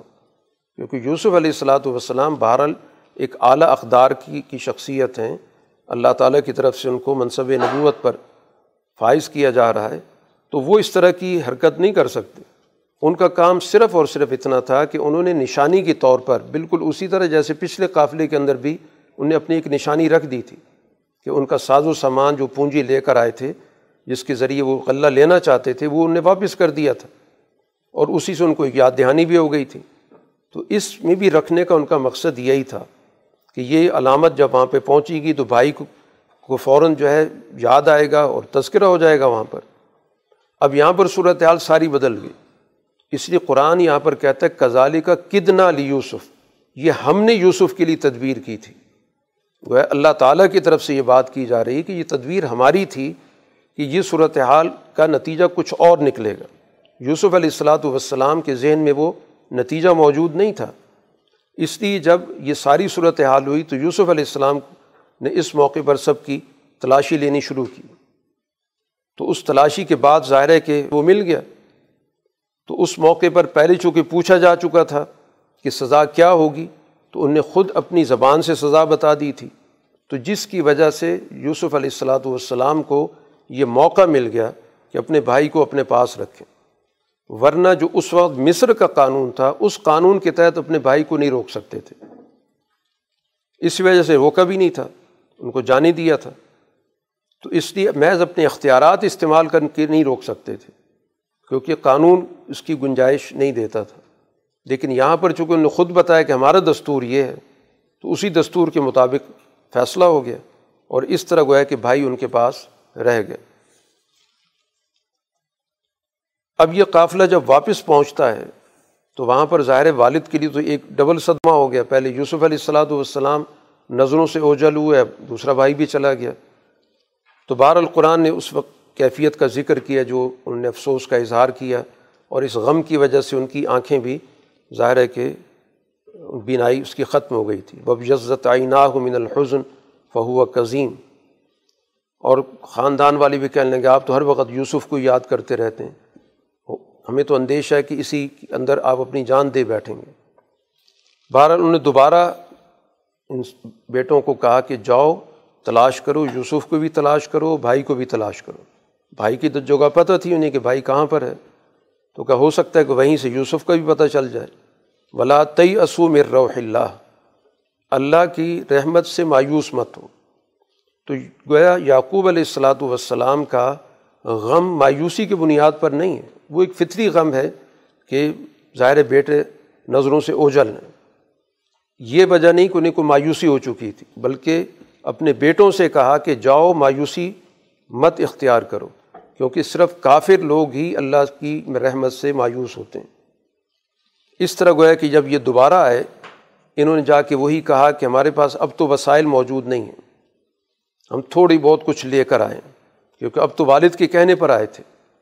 تو اب ظاہر ہے اس موقع پر وہ پوری تدبیر کر کے آئے کہ اس موقع پر جا کر ہم کوشش بھی کریں گے اور اس سفر میں ہم کچھ نہ کچھ غلہ بھی لے آئیں گے۔ لیکن غلے کے لیے مطلوبہ وسائل موجود نہیں تھے۔ چنانچہ جا کے وہاں پر یہی درخواست کی کہ ہمیں ظاہر تکلیف ہے، قحط ہے اور ہمارے پاس جو کچھ بھی موجود ہے وہ ہم لے آئے ہیں۔ بے بذات مزجات، بہت ہی معمولی قسم کا ہمارے پاس پونجی ہے۔ اس سے زیادہ تمہارے پاس ہے ہی کچھ نہیں۔ لہٰذا آپ ہمیں پورا پورا دیں۔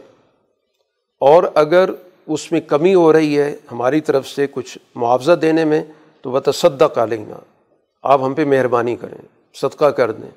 اللہ تعالیٰ جو ہے صدقہ کرنے والوں کو اچھا بدلہ دیتا ہے۔ تو اب یہ جو صورت حال تھی، ظاہر ہے یوسف علیہ السلاۃ والسلام اس صورت حال سے پریشان بھی ہوئے کہ ان کی حالات اچھے نہیں ہیں۔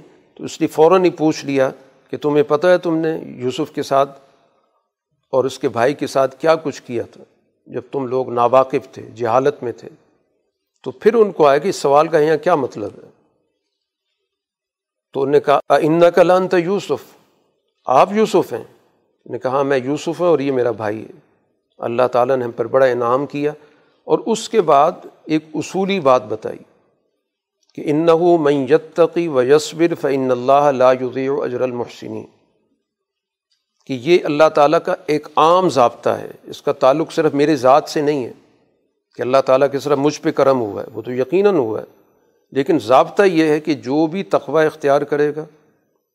انصاف سے کام لے گا اور مشکلات میں ثابت قدم رہے گا، تو اللہ تعالیٰ اس کے اجر کو ضائع نہیں کرتا۔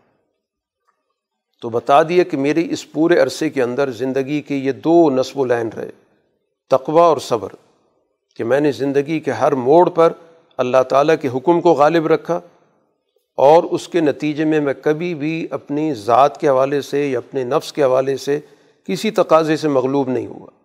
مشکل وقت میں بھی ثابت قدم رہا اور اگر اچھا وقت آ گیا اس وقت حکومت میں ہوں تو میں آپے سے باہر نہیں ہوں۔ تو یہ اللہ تعالیٰ کی طرف سے مجھے اس کا اجر ملا ہے۔ تو گویا اصول بتا دیا کہ جو بھی ان دو بنیادی باتوں کو اختیار کرے گا تو معاشرے کے اندر یقیناً اسے کامیابی ہوگی۔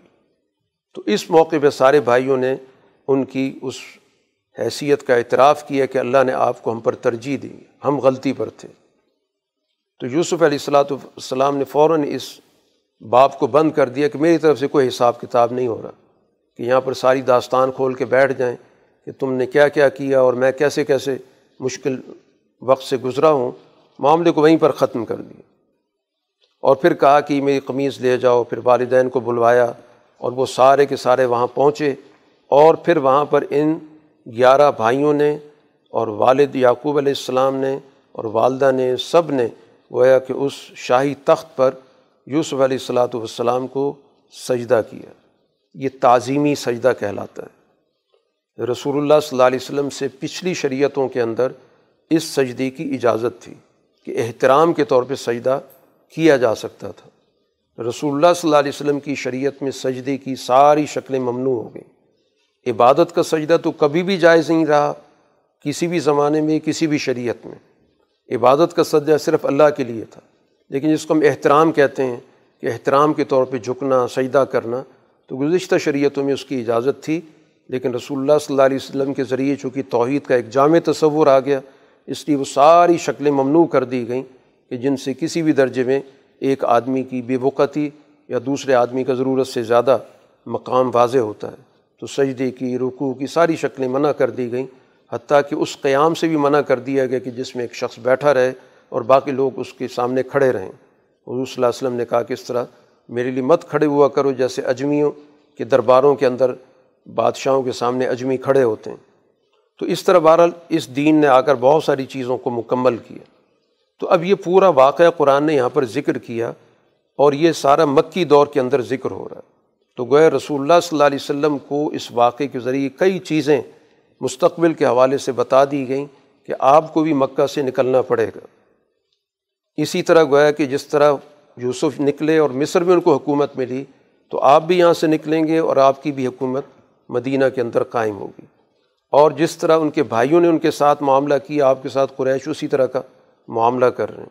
اور پھر جس طرح اللہ تعالیٰ نے بھائیوں کو ان کے سامنے لا کھڑا کیا، تو ایک وقت وہ آئے گا کہ یہ قریش والے بھی آپ کے سامنے اسی طرح کھڑے ہوں گے۔ چنانچہ جب فتح مکہ ہوا اور یہ سارے وہاں پر کھڑے تھے، تو اس موقع پر حضور صلی اللہ علیہ وسلم نے یہی کلمات کہے تھے کہ لا تصریب علیکم الیوم وہی جملہ جو یوسف علیہ الصلاۃ والسلام نے اپنے بھائیوں کے لیے کہا تھا کہ میری طرف سے تم سے کوئی حساب و کتاب نہیں از حبو ان تم اطلاقہ سب جاؤ، تم سب آزاد ہو۔ تو گویا یہ واقعے کے ذریعے گویا رسول اللہ صلی اللہ علیہ وسلم کو آئندہ کے لیے جو صورت حال بننے والی تھی، اس کی بہت ساری چیزیں بتا دی گئیں۔ اس لیے قرآن نے اس واقعے کو تفصیل کے ساتھ ذکر کی چنانچہ حضور صلی اللہ علیہ وسلم کے عہد کی بات ہے کہ اس دور کے اندر یمن کے ایک قبیلے کا جو سربراہ تھا، وہ دائرہ اسلام میں آ گیا، سمامہ اس کا نام تھا۔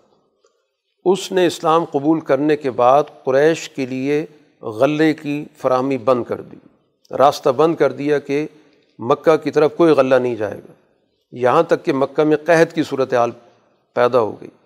تو ان مکہ والوں نے حضور صلی اللہ علیہ وسلم تک درخواست پہنچائی کہ بہرحال آپ ہمارے عزیز ہیں، رشتہ داری ہے، قرابت داری ہے، تو آپ کم سے کم سماموں کو کہیں کہ ہمارے اس قحط کی صورت حال کو ختم کرے وہ آپ کی بات مانتے اور تو کسی کی بات مانے گا نہیں۔ تو حضور صلی اللہ علیہ وسلم نے باوجود اس کے کہ ان سب کی دشمنیاں موجود تھیں، ان کی وجہ سے آپ کو مدینہ جانا پڑا۔ آپ نے سمامہ کو کہا کہ غلہ ان کا بحال کرو۔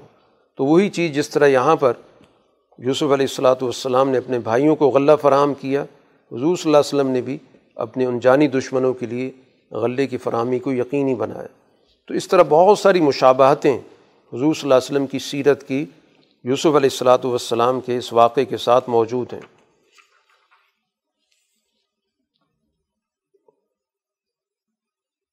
اس صورت کے اختتام پر رسول اللہ صلی اللہ علیہ وسلم سے کہا جا رہا ہے کہ آپ کہیں کل حاضی سبیلی ادعو اللہ کہ یہ میرا راستہ ہے جس کی طرف میں سب کو دعوت دے رہا ہوں۔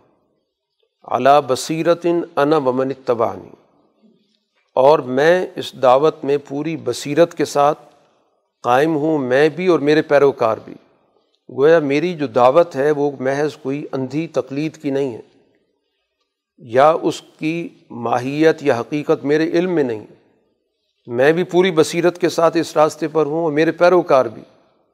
تو یہی راستہ گویا کہ اللہ کا راستہ ہے۔ اسی کے میں تم کو بھی دعوت دے رہا ہوں۔ قرآن حکیم نے اس صورح کا اختتام اسی چیز پر کیا کہ لقت کانفی قصصیم عبرت الباب ان واقعات کے اندر درحقیقت اہل عقل کے لیے بہت کچھ سوچنے کا سامان موجود۔ یہ واقعہ برائے واقع نہیں ہے۔ اس واقعے کے ضمن میں گویا کہ بہت کچھ چیزیں ہر دور کے اندر جو افراد موجود ہوتے ہیں، ان کی رہنمائی کا سامان ہوتا۔ ہے تو آج کے دور کے اندر بھی ظاہر یوسف علیہ الصلاۃ والسلام کی یہ تاریخ، یہ سیرت ہمیں رہنمائی فراہم کرتی ہے کہ کس طرح ایک آدمی کو اعلیٰ اخلاقی اقدار کا مظاہرہ کرنا ہوتا ہے، کس طرح اس کے اندر ثابت قدمی ہوتی ہے، کس طرح عزت نفس کا خیال رکھا جاتا ہے۔ کس طرح دور رس اس کی نظر ہوتی ہے، کس طرح وہ معاملہ فہم ہوتا ہے، کس طرح وہ معاملات کو اچھے انداز سے حل کر کے لوگوں کو مشکلات سے نکالتا ہے، کس طرح اس کی سماجی سوچ موجود ہوتی ہے، کس طرح وہ معاشی منصوبہ بندی کرتا ہے۔ تو اس طرح بہت سارے پہلو اس کے اندر ہمارے لیے آج بھی اسی طرح موجود ہیں کہ معاشرے کے اندر جب مسائل پیش آئیں تو ان کا حل کس طرح تلاش کیا جاتا ہے۔ صورت الراد اس کا آغاز قرآن حکیم نے اپنے تعارف سے کرایا الفلام میم را دل کا آیات الکتاب ولزی انزل مر ربک الحق ولاکن اکثر الناس لا یؤمنون۔ کہ یہ کتاب کی آیات و احکام ہیں، اللہ تعالیٰ نے جو کچھ نازل کیا ہے، یہ حق ہے۔ لیکن اکثریت اس پہ ایمان نہیں لا رہی۔ تو یہ مکی صورت ہے۔ رسول اللہ صلی اللہ علیہ وسلم کی وہ جدوجہد جو مکہ مکرمہ کے اندر چل رہی ہے۔ اس کا ایک بھرپور تعارف اس میں کرا دیا گیا۔ سب سے پہلے تو وہ بنیادی نصب العین نظریہ واضح کیا گیا، جس کو ہم توحید کہتے ہیں۔ کہ توحید کا جو نظام ہے، پوری کائنات کے اندر چل رہا ہے۔ اور اس دنیا کے اندر جتنے بھی بڑے بڑے دائرے بنتے ہیں، مختلف قسم کی مخلوقات کے تمام مخلوقات میں توحید کا سسٹم پایا جاتا ہے۔ سب سے پہلے تو اس نظام کا ذکر کیا کہ جس کو ہم کائنات کے اندر دیکھ رہے جو آسمانوں کا نظام ہے، سورج چاند کا نظام ہے، جس میں قرآن نے کہا، کل یجریل اجل مسمہ ایک بڑا مربوط قسم کا نظام ہے کہ ہر چیز اپنے ایک سارے متعین سسٹم کے ساتھ چل رہی ہے۔ آپ کو پتہ ہے کہ سورج کا نظام کتنے اوقات پر ہے، چاند کا نظام کتنے اوقات پر ہے۔ آپ کو گویا کہ پورے سال کا پتہ ہے۔ کہ دن کب نکلتا ہے، رات کب آتی ہے، تو بڑا گویا کہ لگا بندہ نظام ہے۔ اور اس میں اللہ تعالیٰ کی مکمل ایک تدبیر چل رہی ہے۔ یدبر العمر وہ معاملات کو چلا رہا ہے۔ اس کے ذریعے موسم آ جا رہے ہیں۔ اس کے ذریعے گویا کہ پورے معاشرے کے اندر جہاں انسان رہ رہا ہے، اس پورے سسٹم سے فائدہ اٹھا رہا ہے۔ اسی طرح پھر زمین کے نظام کی طرف توجہ دلائی گئی کہ اس زمین کے نظام میں بھی ظاہر اس کے ساتھ کوئی شریک نہیں ہے۔ اس میں اس نے پورا کا پورا جو زمین کے نظام میں ٹھوس نظام ہے، جس کو ہم جمادات کا نظام کہتے ہیں، پہاڑ ہیں بڑے بڑے۔ اور پھر اسی طرح اس کے اندر نہروں کا نظام ہے، دریاؤں کا نظام ہے۔ پھر اسی طرح اس کے اندر نباتات کا ایک پورا جہان موجود ہے، جو پیداوار زمین سے ہوتی ہے۔ تو گوئے عالم جمادات ہو، عالم افلاق ہو، عالم نباتات ہو، ان تمام کے اندر گویا کہ توحید کا ایک نظام موجود ہے۔ اس لیے قرآن اس ساری تفصیل کے بعد کہتا ہے ان نفی ظالی کا لایات القومی یتفق کروں یہ چیزیں تو بیان کر دی گئیں۔ اس کے ذریعے تمہیں مزید چیزوں پہ غور و فکر کرنا۔ جب قرآن یہ بات کہتا ہے کہ اس میں سوچنے والوں کے لیے، اس کا مطلب ہے کہ اس کے ذریعے تم باقی سسٹم پہ غور کرو۔ یہ تو زبانی بتا دی گئیں۔ جن کا الفاظ میں ذکر ہو گیا، وہ تو بتا دیا گیا۔ اس کے ذریعے تم دنیا کے اور بہت ساری چیزوں پر غور و فکر کر سکتے قرآن تو صرف ایک نمونے کی مثال دے دیتا ہے۔ اسی طرح زمین کے اندر مختلف قسم کے قطعات ہیں، باغات ہیں اور اس باغات کو سب کو ایک پانی سے سراب کیا جا رہا ہے۔ پانی ایک ہے، نتائج سب کے مختلف ہیں، مختلف ذائقے ہیں، مختلف شکلیں ہیں، مختلف ان کے رنگ ہیں۔ اور پھر ان کے اندر کسی کو ہم کھانے کے اندر دوسرے سے بہتر سمجھ رہے ہوتے ہیں۔ یہ سارا کا سارا ایک مربوط نظام تمہارے سامنے موجود ہے۔ لایات القومی یا قلوں سوچنے والوں کے لیے اس کے اندر پورا کا پورا ایک سسٹم موجود ہے۔ تو گویا توحید کی جو بنیادی نوعیت ہے وہ آپ کو ہر جگہ پر کار فرما نظر آئے گی۔ تو اس لیے قرآن نے خاص طور پر مائع واحد کا ذکر کیا کہ ایک پانی سے اتنی ساری چیزیں پیدا ہوتی ہیں کبھی کسی کو تعجب نہیں ہوتا، کبھی اس پہ سوال نہیں پیدا ہوتا۔ اب اگر کہا جائے اس پوری کائنات کے نظام کو یا زمین کے نظام کو ایک مرکز سے چلایا جا رہا ہے تو اس پہ سوال پیدا ہو جاتے ہیں۔ تو جو چیز تمہاری نظروں کے سامنے اس پہ تو کبھی سوال نہیں پیدا ہوا کہ یہ کیسے ممکن ہوا کہ پانی ایک ہے، نتائج ہمیں اس کے مختلف نظر آ رہے ہیں۔ اسی کے ساتھ ساتھ آخرت کے نظام کو بھی سمجھا دیا گیا کہ اگر یہ اس پہ تعجب کرتے ہیں تو تعجب کی بات تو ان کی ہے جو کہتے ہیں مٹی ہو جائیں گے، دوبارہ کیسے زندہ ہوں گے؟ تمہارے سامنے ہی چیزیں موجود ہیں کہ اسی زمین کے اندر چیز پیدا ہوتی ہے، ختم ہو جاتی ہے، اس پہ خزاں آ جاتی ہے، وجود ختم ہو جاتا ہے، پھر ہریالی آ جاتی ہے۔ تم صبح شام تو ان چیزوں کو دیکھ رہے ہو۔ پھر اپنے بارے میں تمہیں یہ کیوں اشکال پیش آتا ہے؟ اب یہاں پر قرآن نے ایک ان کا طرز عمل ذکر کیا کہ بجائے اس کے کہ اس پورے نظام پر غور کریں کہ عالم افلاق کا نظام کیا ہے، عالم جمادات کا کیا ہے، عالم نباتات کا کیا ہے۔ یا اسی طرح قرآن آگے چل کے عالم حیوانات کا بھی ذکر کر رہا ہے کہ اللہ عالم ما تحمل و کل انسا، کہ دنیا کے اندر جو جاندار پائے جاتے ہیں، تو جانداروں کے اندر ظاہر ہے کہ ایک ولادت کا ایک نظام پایا جاتا ہے کہ بچہ ظاہر ہے ماں کے پیٹ میں ہوتا ہے، تو وہ رحم پھیلتا بھی ہے، سکڑتا بھی ہے، تو یہ بذات خود اس کا بھی ایک لگا بندہ نظام ہے کہ ہر جاندار کا آپ کو پتہ ہے کہ یہ جاندار اتنے عرصے کے بعد اس کا بچہ پیدا ہوتا ہے۔ کلو شعین آئندہ بھی مقدار ہر چیز کا ایک سسٹم طے شدہ ہے۔ تو یہ پورا کا پورا نظام تمہارے سامنے موجود ہے۔ اب اس کے باوجود یہ کوئی نہ کوئی فرمائشی بات پیش کر رہے ہیں کہ خاص قسم کی کوئی نشانی دکھاؤ۔ لولا ان سے علیہ آیت مر رب یعنی اتنا وسیع ترین نظام اس پہ غور و فکر نہیں کر رہے۔ کوئی خود ساختہ قسم کی ان کو علامت چاہیے۔ تو ایک تو ان کو سیدھا جواب دیتے ہیں کہ میرا یہ منصب ہی نہیں ہے، یا میرا دعویٰ بھی نہیں ہے کہ میں تمہیں کوئی عجوبے دکھانے شروع کر دوں گا یا کوئی شعبدہ دکھانا شروع کر دوں گا۔ انما انت منظر آپ کا کام تو ان کو مستقبل کے نتائج سے خبردار کرنا۔ نبی کا کام یہی ہوتا ہے کہ وہ مستقبل کے حالات کے مطابق بتا دیتا ہے کہ جس طرز عمل پہ چل رہے ہو تو تباہی یقینی ہے۔ تو آپ کا کام تو منظر ہونے کا ہے۔ تو آپ بتا رہے ہیں کہ سوسائٹی غلط راستے پہ چل رہی ہے، تباہی کے راستے پر چل رہی ہے۔ اور اللہ تعالیٰ ہر قوم کے اندر ہادی بھیجتا ہے، رہنما بھیجتا ہے سمجھانے والے۔ اب اس دنیا کے اندر جو نظام ہے، وہ تو اس طرح کی علامتیں، اس طرح کی نشانیاں تلاش کرنے سے مسئلہ حل نہیں ہوگا۔ اس دنیا کا نظام خود دنیا کے لوگوں نے درست کرنا ہے۔ اس کے لیے اللہ تعالیٰ نے نظام انسانی معاشرے کا باقی عالم سے علیحدہ رکھا۔ وہ عالم سارا کا سارا اس میں کسی کا کوئی دخل نہیں۔ وہ کائناتی نظام یا زمین کا نظام وہ اللہ تعالیٰ کی طرف سے باقاعدہ ملائکہ کے ذریعے چلایا جاتا۔ جس کو قرآن نے کہا، لہو مواقبات ان کہ اس کو باقاعدہ سنبھالنے والے باری باری ایک سسٹم چل رہا ہے۔ لیکن جو دنیا کا نظام ہے، یہ انسانوں کے سفرد کیا گیا۔ انہوں نے اس سسٹم کو بنانا ہے اور چلانا ہے۔ براہ راست اس میں اللہ کی کوئی مداخلت نہیں ہوگی۔ ان اللہ لا یغیر ما بقوم حتیٰ یغیر ما اگر لوگ خود تبدیلی کے لیے تیار ہوں گے تو پھر اللہ تعالیٰ کی طرف سے تبدیلی کا فیصلہ ہو جائے گا۔ اور اگر کوئی معاشرت تبدیلی کے لیے تیار ہی نہیں ہے تو اللہ تعالیٰ زبردستی کسی کو بھی تبدیل نہیں کرتا۔ وہ دعاؤں سے، آرزوؤں سے، خواہشات سے کبھی بھی نہیں ہوگا۔ تو اس لیے اپنے اس پورے نظام کائنات کو بھی سمجھو اور اپنی نوعیت کو بھی سمجھو کہ تم نے اپنے ہاتھ سے وہ حالات بدلنے اپنے ہاتھ سے، اپنی جد و جہد سے اس پورے ماحول کے اندر تبدیلی پیدا کرنی ہے۔ تو اگر تم کرو گے تو تبدیلی آ جائے گی۔ یہی گوئے کہ اللہ تعالیٰ کے اس دنیا کے اندر انسانی معاشروں کے حوالے سے ضابطہ رہا ہے۔ اور رسول اللہ صلی اللہ علیہ وسلم کی دعوت اسی چیز کے لہو دعوت الحق۔ دعوت حق ہے۔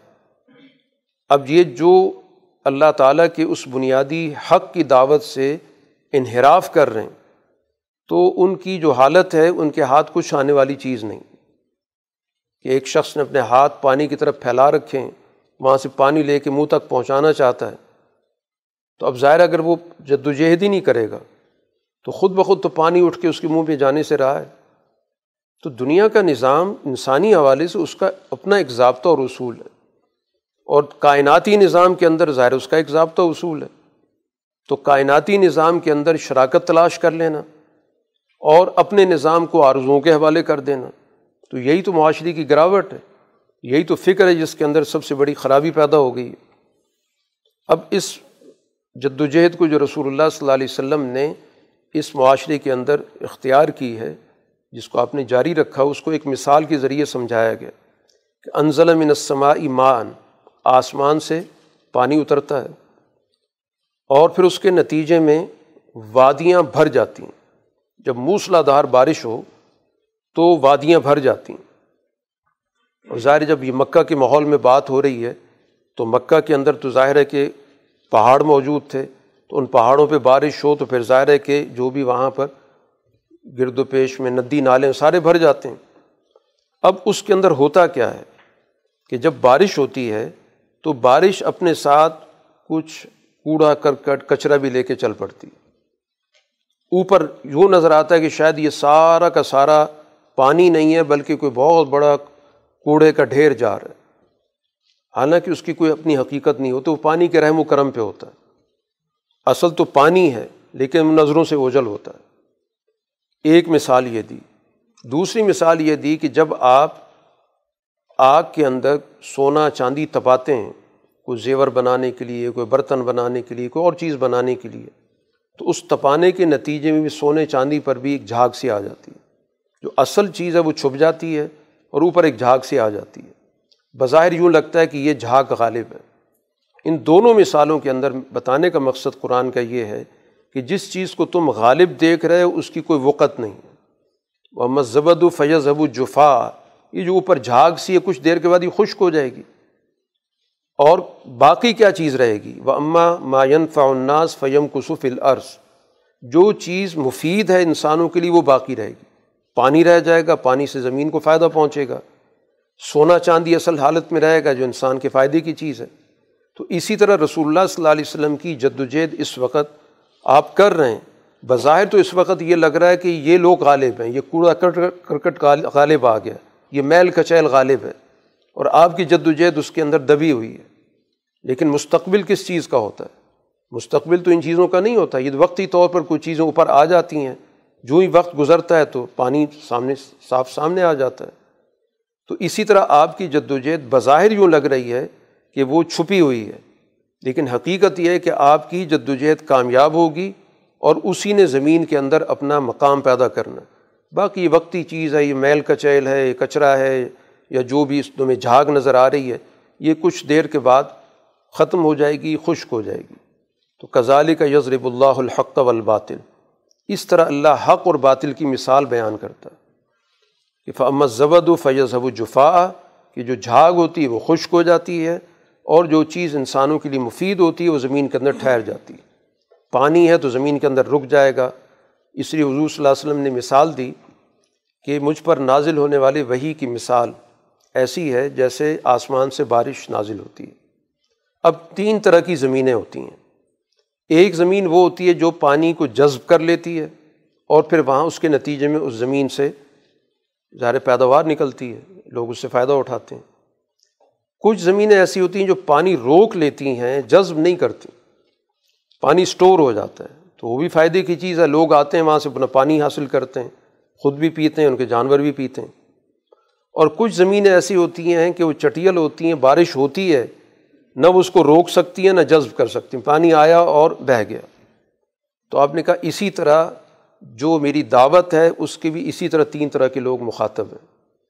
کہ کچھ میری بات کو سنتے ہیں، قبول کرتے ہیں، سمجھتے ہیں اور اس کے نتیجے میں وہ معاشرے کے لیے زیادہ مفید بن جاتے ہیں، فائدہ پہنچاتے ہیں۔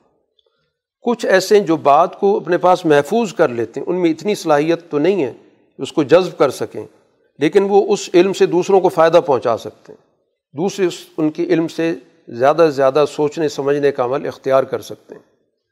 اور کچھ ایسے ہیں کہ جن پہ پانی بہا، ان کے پلے کچھ بھی نہیں پڑا۔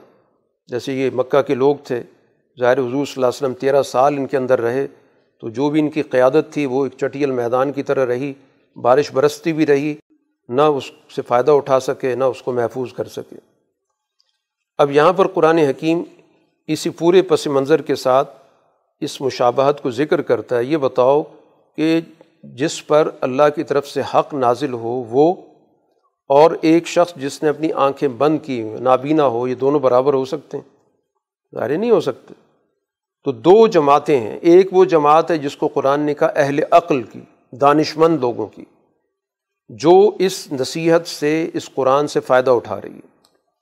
اب یہ کون لوگ ہوتے ہیں؟ کن کو قرآن کہتا ہے؟ الالباب، اہل عقل۔ قرآن نے ایک صفت ان کی یہ بتائی کہ اللہ زین یوفون بیاہد اللہ۔ اللہ سے کیے گئے عہد کو پورا کرتے ہیں۔ جو بھی اللہ سے ان کا عہد ہے کہ ہم اللہ کے بندے ہیں، تو بندگی کے جو بھی تقاضے وہ پورا کرتے ہیں۔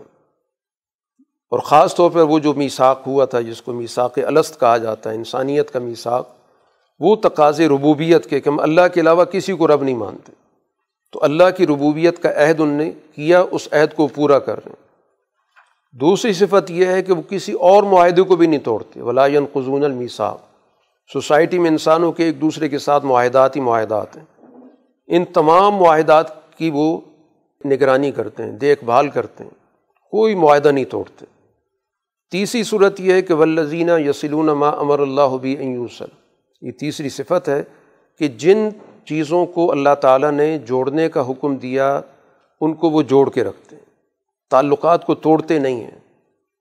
جہاں پر اللہ نے کہا کہ پورے دین کو ایک منظمت نظام کے طور پہ قبول کرو، جس میں اللہ کے حقوق بھی ہیں، بندوں کے حقوق بھی ہیں، تو علیحدہ علیحدہ نہیں کرتے۔ ایک حصے پہ عمل کرتے ہوں دوسرے کو اس سے کاٹ دیتے ہوں اخلاق کے شعبے پہ عمل کریں اور معیشت کو کاٹ دیں۔ معاشرت کی بات مان لیں سیاست کو کاٹ دیں۔ عبادت کی بات کریں، عقیدے سے منہ موڑ لیں۔ تمام چیزوں کو آپس میں مربوط کرتے ہیں۔ جو اللہ نے کہا ہے، ان سب چیزوں کو آپس میں ایک دوسرے کے ساتھ جوڑو۔ تو جوڑنے والے جتنے بھی معاملات ہیں، ان تمام کو باقاعدہ وہ جوڑتے ہیں۔ چوتھی صفت قرآن نے بتائی و یکشو نہ رب ہوں ان کے دلوں میں صرف اللہ کی خشیت ہے، اللہ کا خوف ہوتا ہے، وہ کسی اور سے خوف زیادہ نہیں ہوتے۔ صرف اپنے آپ کو اللہ کے سامنے جواب دہ سمجھنے کی وجہ سے وہ اللہ کا خوف دلوں میں رکھتے ہیں۔ اس لیے غیر اللہ کا خوف کبھی بھی ان کے قریب نہیں آتا۔ پانچویں صفت یہ یخاف سو الحساب۔ وہ ہمیشہ مقافات عمل پر نظر رکھتے ہیں کہ برے نتائج سے اپنے آپ کو دور رکھو۔ برے نتیجے سے خوف میں رہتے ہیں کہ ہم کوئی ایسا کام نہ کریں جس کا نتیجہ اچھا نہ نکلے۔ تو گویا دور رس ان کی نظر ہوتی ہے، مستقبل کے نتائج کو دیکھ رہے ہوتے ہیں کہ آج ہم وہ کام ایسا نہ کریں کہ کل اس کا نتیجہ برا نکلے۔ چھٹی صفت قرآن نے یہ بتائی ولدین صبر ابتغا اوج رب اللہ کی رضا کی خاطر ثابت قدم رہتے ہیں، صبر سے کام لیتے ہیں، اپنے مشن پہ قائم رہتے ہیں، ہر مشکل کو برداشت کرتے ہیں، جزا فضا نہیں کرتے، تھوڑ دلے نہیں ہیں، ہاتھ پاؤں نہیں ان کے پھول جاتے۔ ساتویں صفت یہ ہے کہ ید رعون بالحسنت سیاح سوسائٹی کے اندر برائی کو اچھے طرز عمل سے دور کرتے ہیں۔ یہ نہیں کہ برائی کے مقابلے پہ برائی شروع کر دیتے ہیں۔ طرز عمل ان کا یہ ہے کہ ہم نے سوسائٹی کے اندر اچھائی کو فروغ دینا۔ تو برے اقدامات کا جواب بھی اچھے انداز سے دیتے ہیں۔ ان کو قرآن نے کہا یہ اول الباب ہے۔ اور ان کے لیے کہا گیا الا اکلحم عقبت دار۔ ان کے لیے یقیناً اس دنیا کا جو سب سے اچھا انجام ہے وہ ہوگا۔ تو اس دنیا کے انجام اور وہ انجام ظاہر کے آخرت تک جا رہا ہے، جس کو قرآن نے جنتوں کے حوالے سے ذکر کیا۔ دوسری جماعت جو مقابلے پر ہے، کیونکہ مکہ کی بات ہو رہی ہے، تو دوسری جماعت ہے میساخ توڑنے والی۔ ین قزون عہد اللہ ممباد میساقی، جس کو پکا کیا، پختہ کیا، پھر ان معاہدوں کو توڑنا شروع کر دیا۔ جن چیزوں کو اللہ تعالیٰ کہتا ہے جوڑ کے رکھو، ان کو کاٹنا شروع کر دیتے ہیں۔ ان کے یہاں قطع تعلق پایا جاتا ہے۔ اور تیسری یہ کہ یوف سدون فل اور زمین میں فساد مچاتے ہیں۔ تو یہ دو جماعتیں ہیں جو مکہ کے اندر ایک دوسرے کے مقابلے پر ہیں، ایک اہل عقل کی اور دوسری مفصد لوگوں کی۔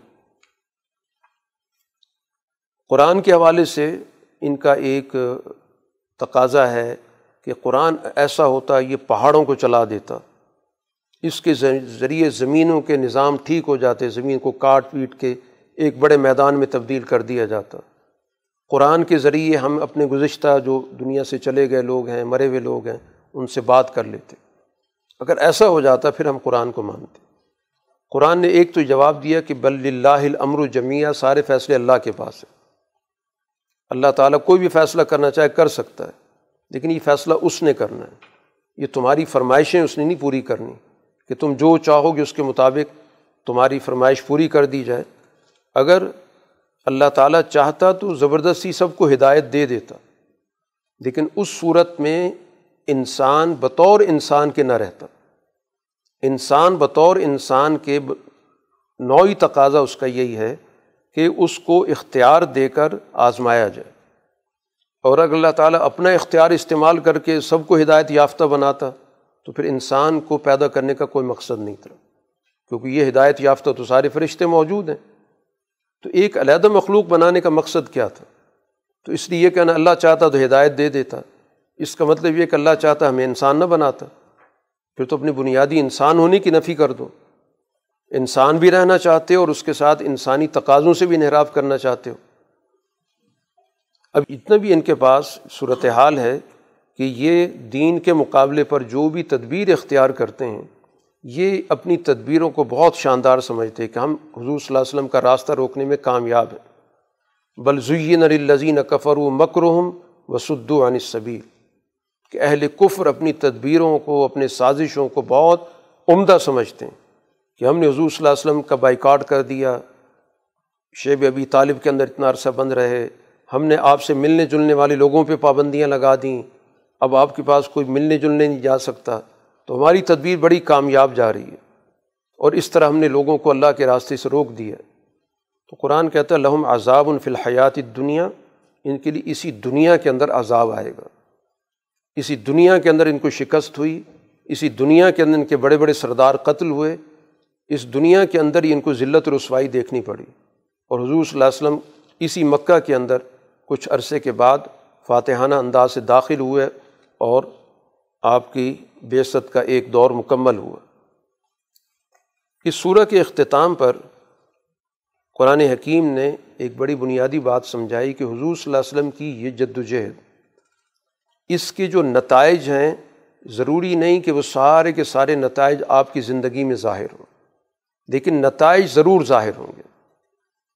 یہ بڑی بنیادی بات قرآن نے کر دی، اس لیے حضور صلی اللہ علیہ وسلم دنیا سے چلے گئے۔ لیکن دنیا کے اندر دین کا نظام اسی طرح فروغ پاتا رہا۔ حتیٰ کہ جو آپ کا منصب تھا بین الاقوامی طور پر دین کو غالب کرنے کا، وہ بھی آپ کی زندگی کے بعد جا کے مکمل ہوا۔ خلافت راشدہ کے دور میں قیصر و کسرا کے نظام ٹوٹیں تو قرآن نے اس کی طرف پہلی نشاندہی کر دی کہ وہ اما نورینہ کا بعض الزی نائد و کہ چاہے کچھ چیزیں جو ہم نے آپ سے وعدہ کر رکھی ہیں اس کا کچھ حصہ ہم دنیا میں آپ کو دکھا دیں۔ آپ خود اپنی نظروں میں دیکھ لیں۔ او نہ توفینک یا ہم آپ کو دنیا سے لے جائیں۔ وفات ہو جائے آپ کی۔ فنما علی کل بلاغ آپ کے ذمے تو اپنا کام کرنا ہے۔ مشن لوگوں تک منتقل کرنا ہے۔ والین الحساب، ہمارے ذمے نتائج ہیں۔ نتائج ہم دیں گے۔ آپ اپنی جد و جہد کریں۔ تو آپ چاہے دنیا میں موجود نہ بھی رہیں، نتیجہ ظاہر ہو کر رہے گا۔ چنانچہ یہ دنیا کے اندر بڑا منفرد واقعہ ہے کہ عام طور پر دنیا کے اندر کسی بھی جد و جہد کے شروع کرنے والے جو بھی شخصیات ہوتی ہیں، بانی ہوتے ہیں، وہ دنیا سے چلے جائیں تو ساری جد و جہد الٹ جاتی ہے، پسپائی شروع ہو جاتی ہے، لوگوں کے مرال گر جاتے ہیں۔ لیکن رسول اللہ صلی اللہ علیہ وسلم دنیا سے گئے تو آپ صرف جزیرت العرب میں حکومت چھوڑ کر گئے اور آپ کے بعد آپ کی جماعت نے اس کو جزیرت العرب سے باہر دنیا کے کتنے بر اعظموں تک پہنچا دیے تو یہ اصل میں تربیت ہوتی ہے۔ اس لیے سارا کام آپ کی طرف منسوب ہوگا کہ آپ نے ایسے افراد تیار کیے، ایسی جماعت تیار کی اور ان کو اتنی اعلیٰ درجے کی تربیت عطا کی کہ اگرچہ ظاہری طور پہ آپ دنیا میں نہیں بھی ہیں، لیکن آپ کا مشن دنیا کے اندر جاری و ساری ہے۔ تو عملاً جو قرآن نے مکہ کے اندر آپ سے بات کی تھی، اس کے بعد کی جو تاریخ ہے وہ اس آیت کی واضح طور پہ صداقت موجود ہے۔ اولم یرو انا تل اردن قسوامن اطرافیہ مکہ کے اندر ہی حضور صلی اللہ علیہ وسلم سے کہا جا رہا ہے کہ آپ کا مشن پھیل رہا ہے۔ یہ جو لوگ دائر اسلام میں آ جاتے ہیں، یہ مختلف قبائل آ رہے ہیں۔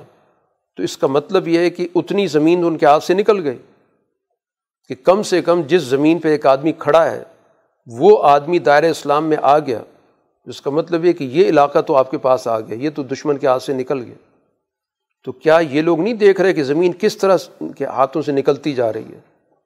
زمین مختلف اطراف سے ان پہ تنگ ہوتی جا رہی ہے۔ مختلف قبائل دار اسلام میں آ گئے۔ تو وہ قبیلہ جس ایریے میں رہتا ہے، جس علاقے میں رہتا ہے، اب وہاں پر تو ظاہر مکہ والوں کی حکومت نہیں چل سکتی۔ وہاں پر تو آپ کی بات چل رہی ہے۔ تو گوئے یہ مکہ کے اندر ہی اس بات کا اعلان ہو رہا ہے کہ حضور صلی اللہ علیہ وسلم کا جو مشن ہے وہ کامیابی کی طرف چل رہا ہے۔ اسی کو ہم خلافت باطنہ کہتے ہیں۔ خلافت باطنہ کو عنوان دیا اس لیے کیا کہ بظاہر حکومت نہیں ہے، لیکن حکومت کا مقصد بھی یہی ہوتا ہے کہ وہ علاقہ آپ کے پاس آ جائے۔ تو باطنی طور پر جس ایریے کے اندر اس فکر کے ماننے والے لوگ موجود ہیں، وہ آپ کے اس سسٹم کا حصہ بن رہے ہیں۔ تو دشمن نے گویا کہ وہ علاقہ تو اپنے ہاتھ سے کھو دیا۔ اور ایک وقت آئے گا کہ ظاہری طور پر بھی سسٹم ہاتھ میں آ جائے گا۔ واللہ یحکم اللہ محقب الحکمی اللہ تعالیٰ فیصلہ کرنے والا اور اس فیصلے کا کوئی بھی پیچھا نہیں کر سکتا، اس فیصلے کو واپس نہیں کر سکتا اور وہ جلد حساب لینے والا ہے۔ وقت مکر الزین من قبل فلی اللہ المکر جمیہ بڑی تدبیریں کی ان لوگوں نے۔ پچھلے زمانے کے اندر جتنی قومیں گزریں، لیکن بالآخر تدبیر اللہ کی کامیاب ہوئی ہے۔ تو اس لیے اس وقت بھی مکہ کے اندر جو مرضی تدابیر کر لیں، سازشیں کر لیں، یقیناً اللہ کی تدبیر کامیاب ہو کر رہے گی۔ چاہے یہ آپ کی رسالت کا انکار کرتے رہیں کہ لست مرسلہ آپ رسول نہیں ہیں، آپ کہتے ہیں کفا بلّہ شہید ام بینی و بینکم، میرے اور تمہارے درمیان اللہ بطور گواہ کے کافی میں رسول ظاہر اس کی طرف سے بن کر آیا ہوں، تو اس کی گواہی کافی ہے۔ تمہیں، تمہاری گواہی تو مجھے نہیں چاہیے۔ اور ان کی گواہی جن کے پاس کتاب کا علم ہے، وہ گواہی دے رہے ہیں۔ تو مجھے تو تمہیں، تمہاری گواہی کی کسی طور پہ ضرورت نہیں ہے۔ تو بہرحال اس صورح کے اندر رسول اللہ صلی اللہ علیہ وسلم کی اس مکی جد و جہد کا ذکر کر کے اور مستقبل کے حوالے سے اس کی کامیابی کا اعلان کر دیا گیا ہے۔ باخر الداوانہ الحمد للہ رب العالمین۔ الحمد للہ رب العالمین۔ ولاقبۃ المطقین والصلاة والسلام علی رسول محمد والی و اصحابی اجمعین ربنا آتنا فی الدنیا حسنا وفی الآخرت حسنا وقینا عذاب النار. اے اللہ، ہمیں دین کا صحیح فہم عطا فرما۔ قرآن کی صحیح اور سچی فکر کو سمجھنے کی توفیق عطا فرما۔ سچے لوگوں سے وابستگی عطا فرما۔ سچ کی پہچان عطا فرما۔ اس کو اختیار کرنے کی توفیق عطا فرما۔ جھوٹ کی پہچان عطا فرما۔ اس سے بچنے کی توفیق عطا فرما۔ اللہ ہماری مشکلات آسان فرما، پریشانیوں کا ازالہ فرما۔ اس مہینے کے برکات سے ہم سب کو مستفید ہونے کی توفیق عطا فرما۔ اس مہینے کو ہماری تربیت کا ذریعہ بنا۔ ہماری دعاؤں کو قبول فرما۔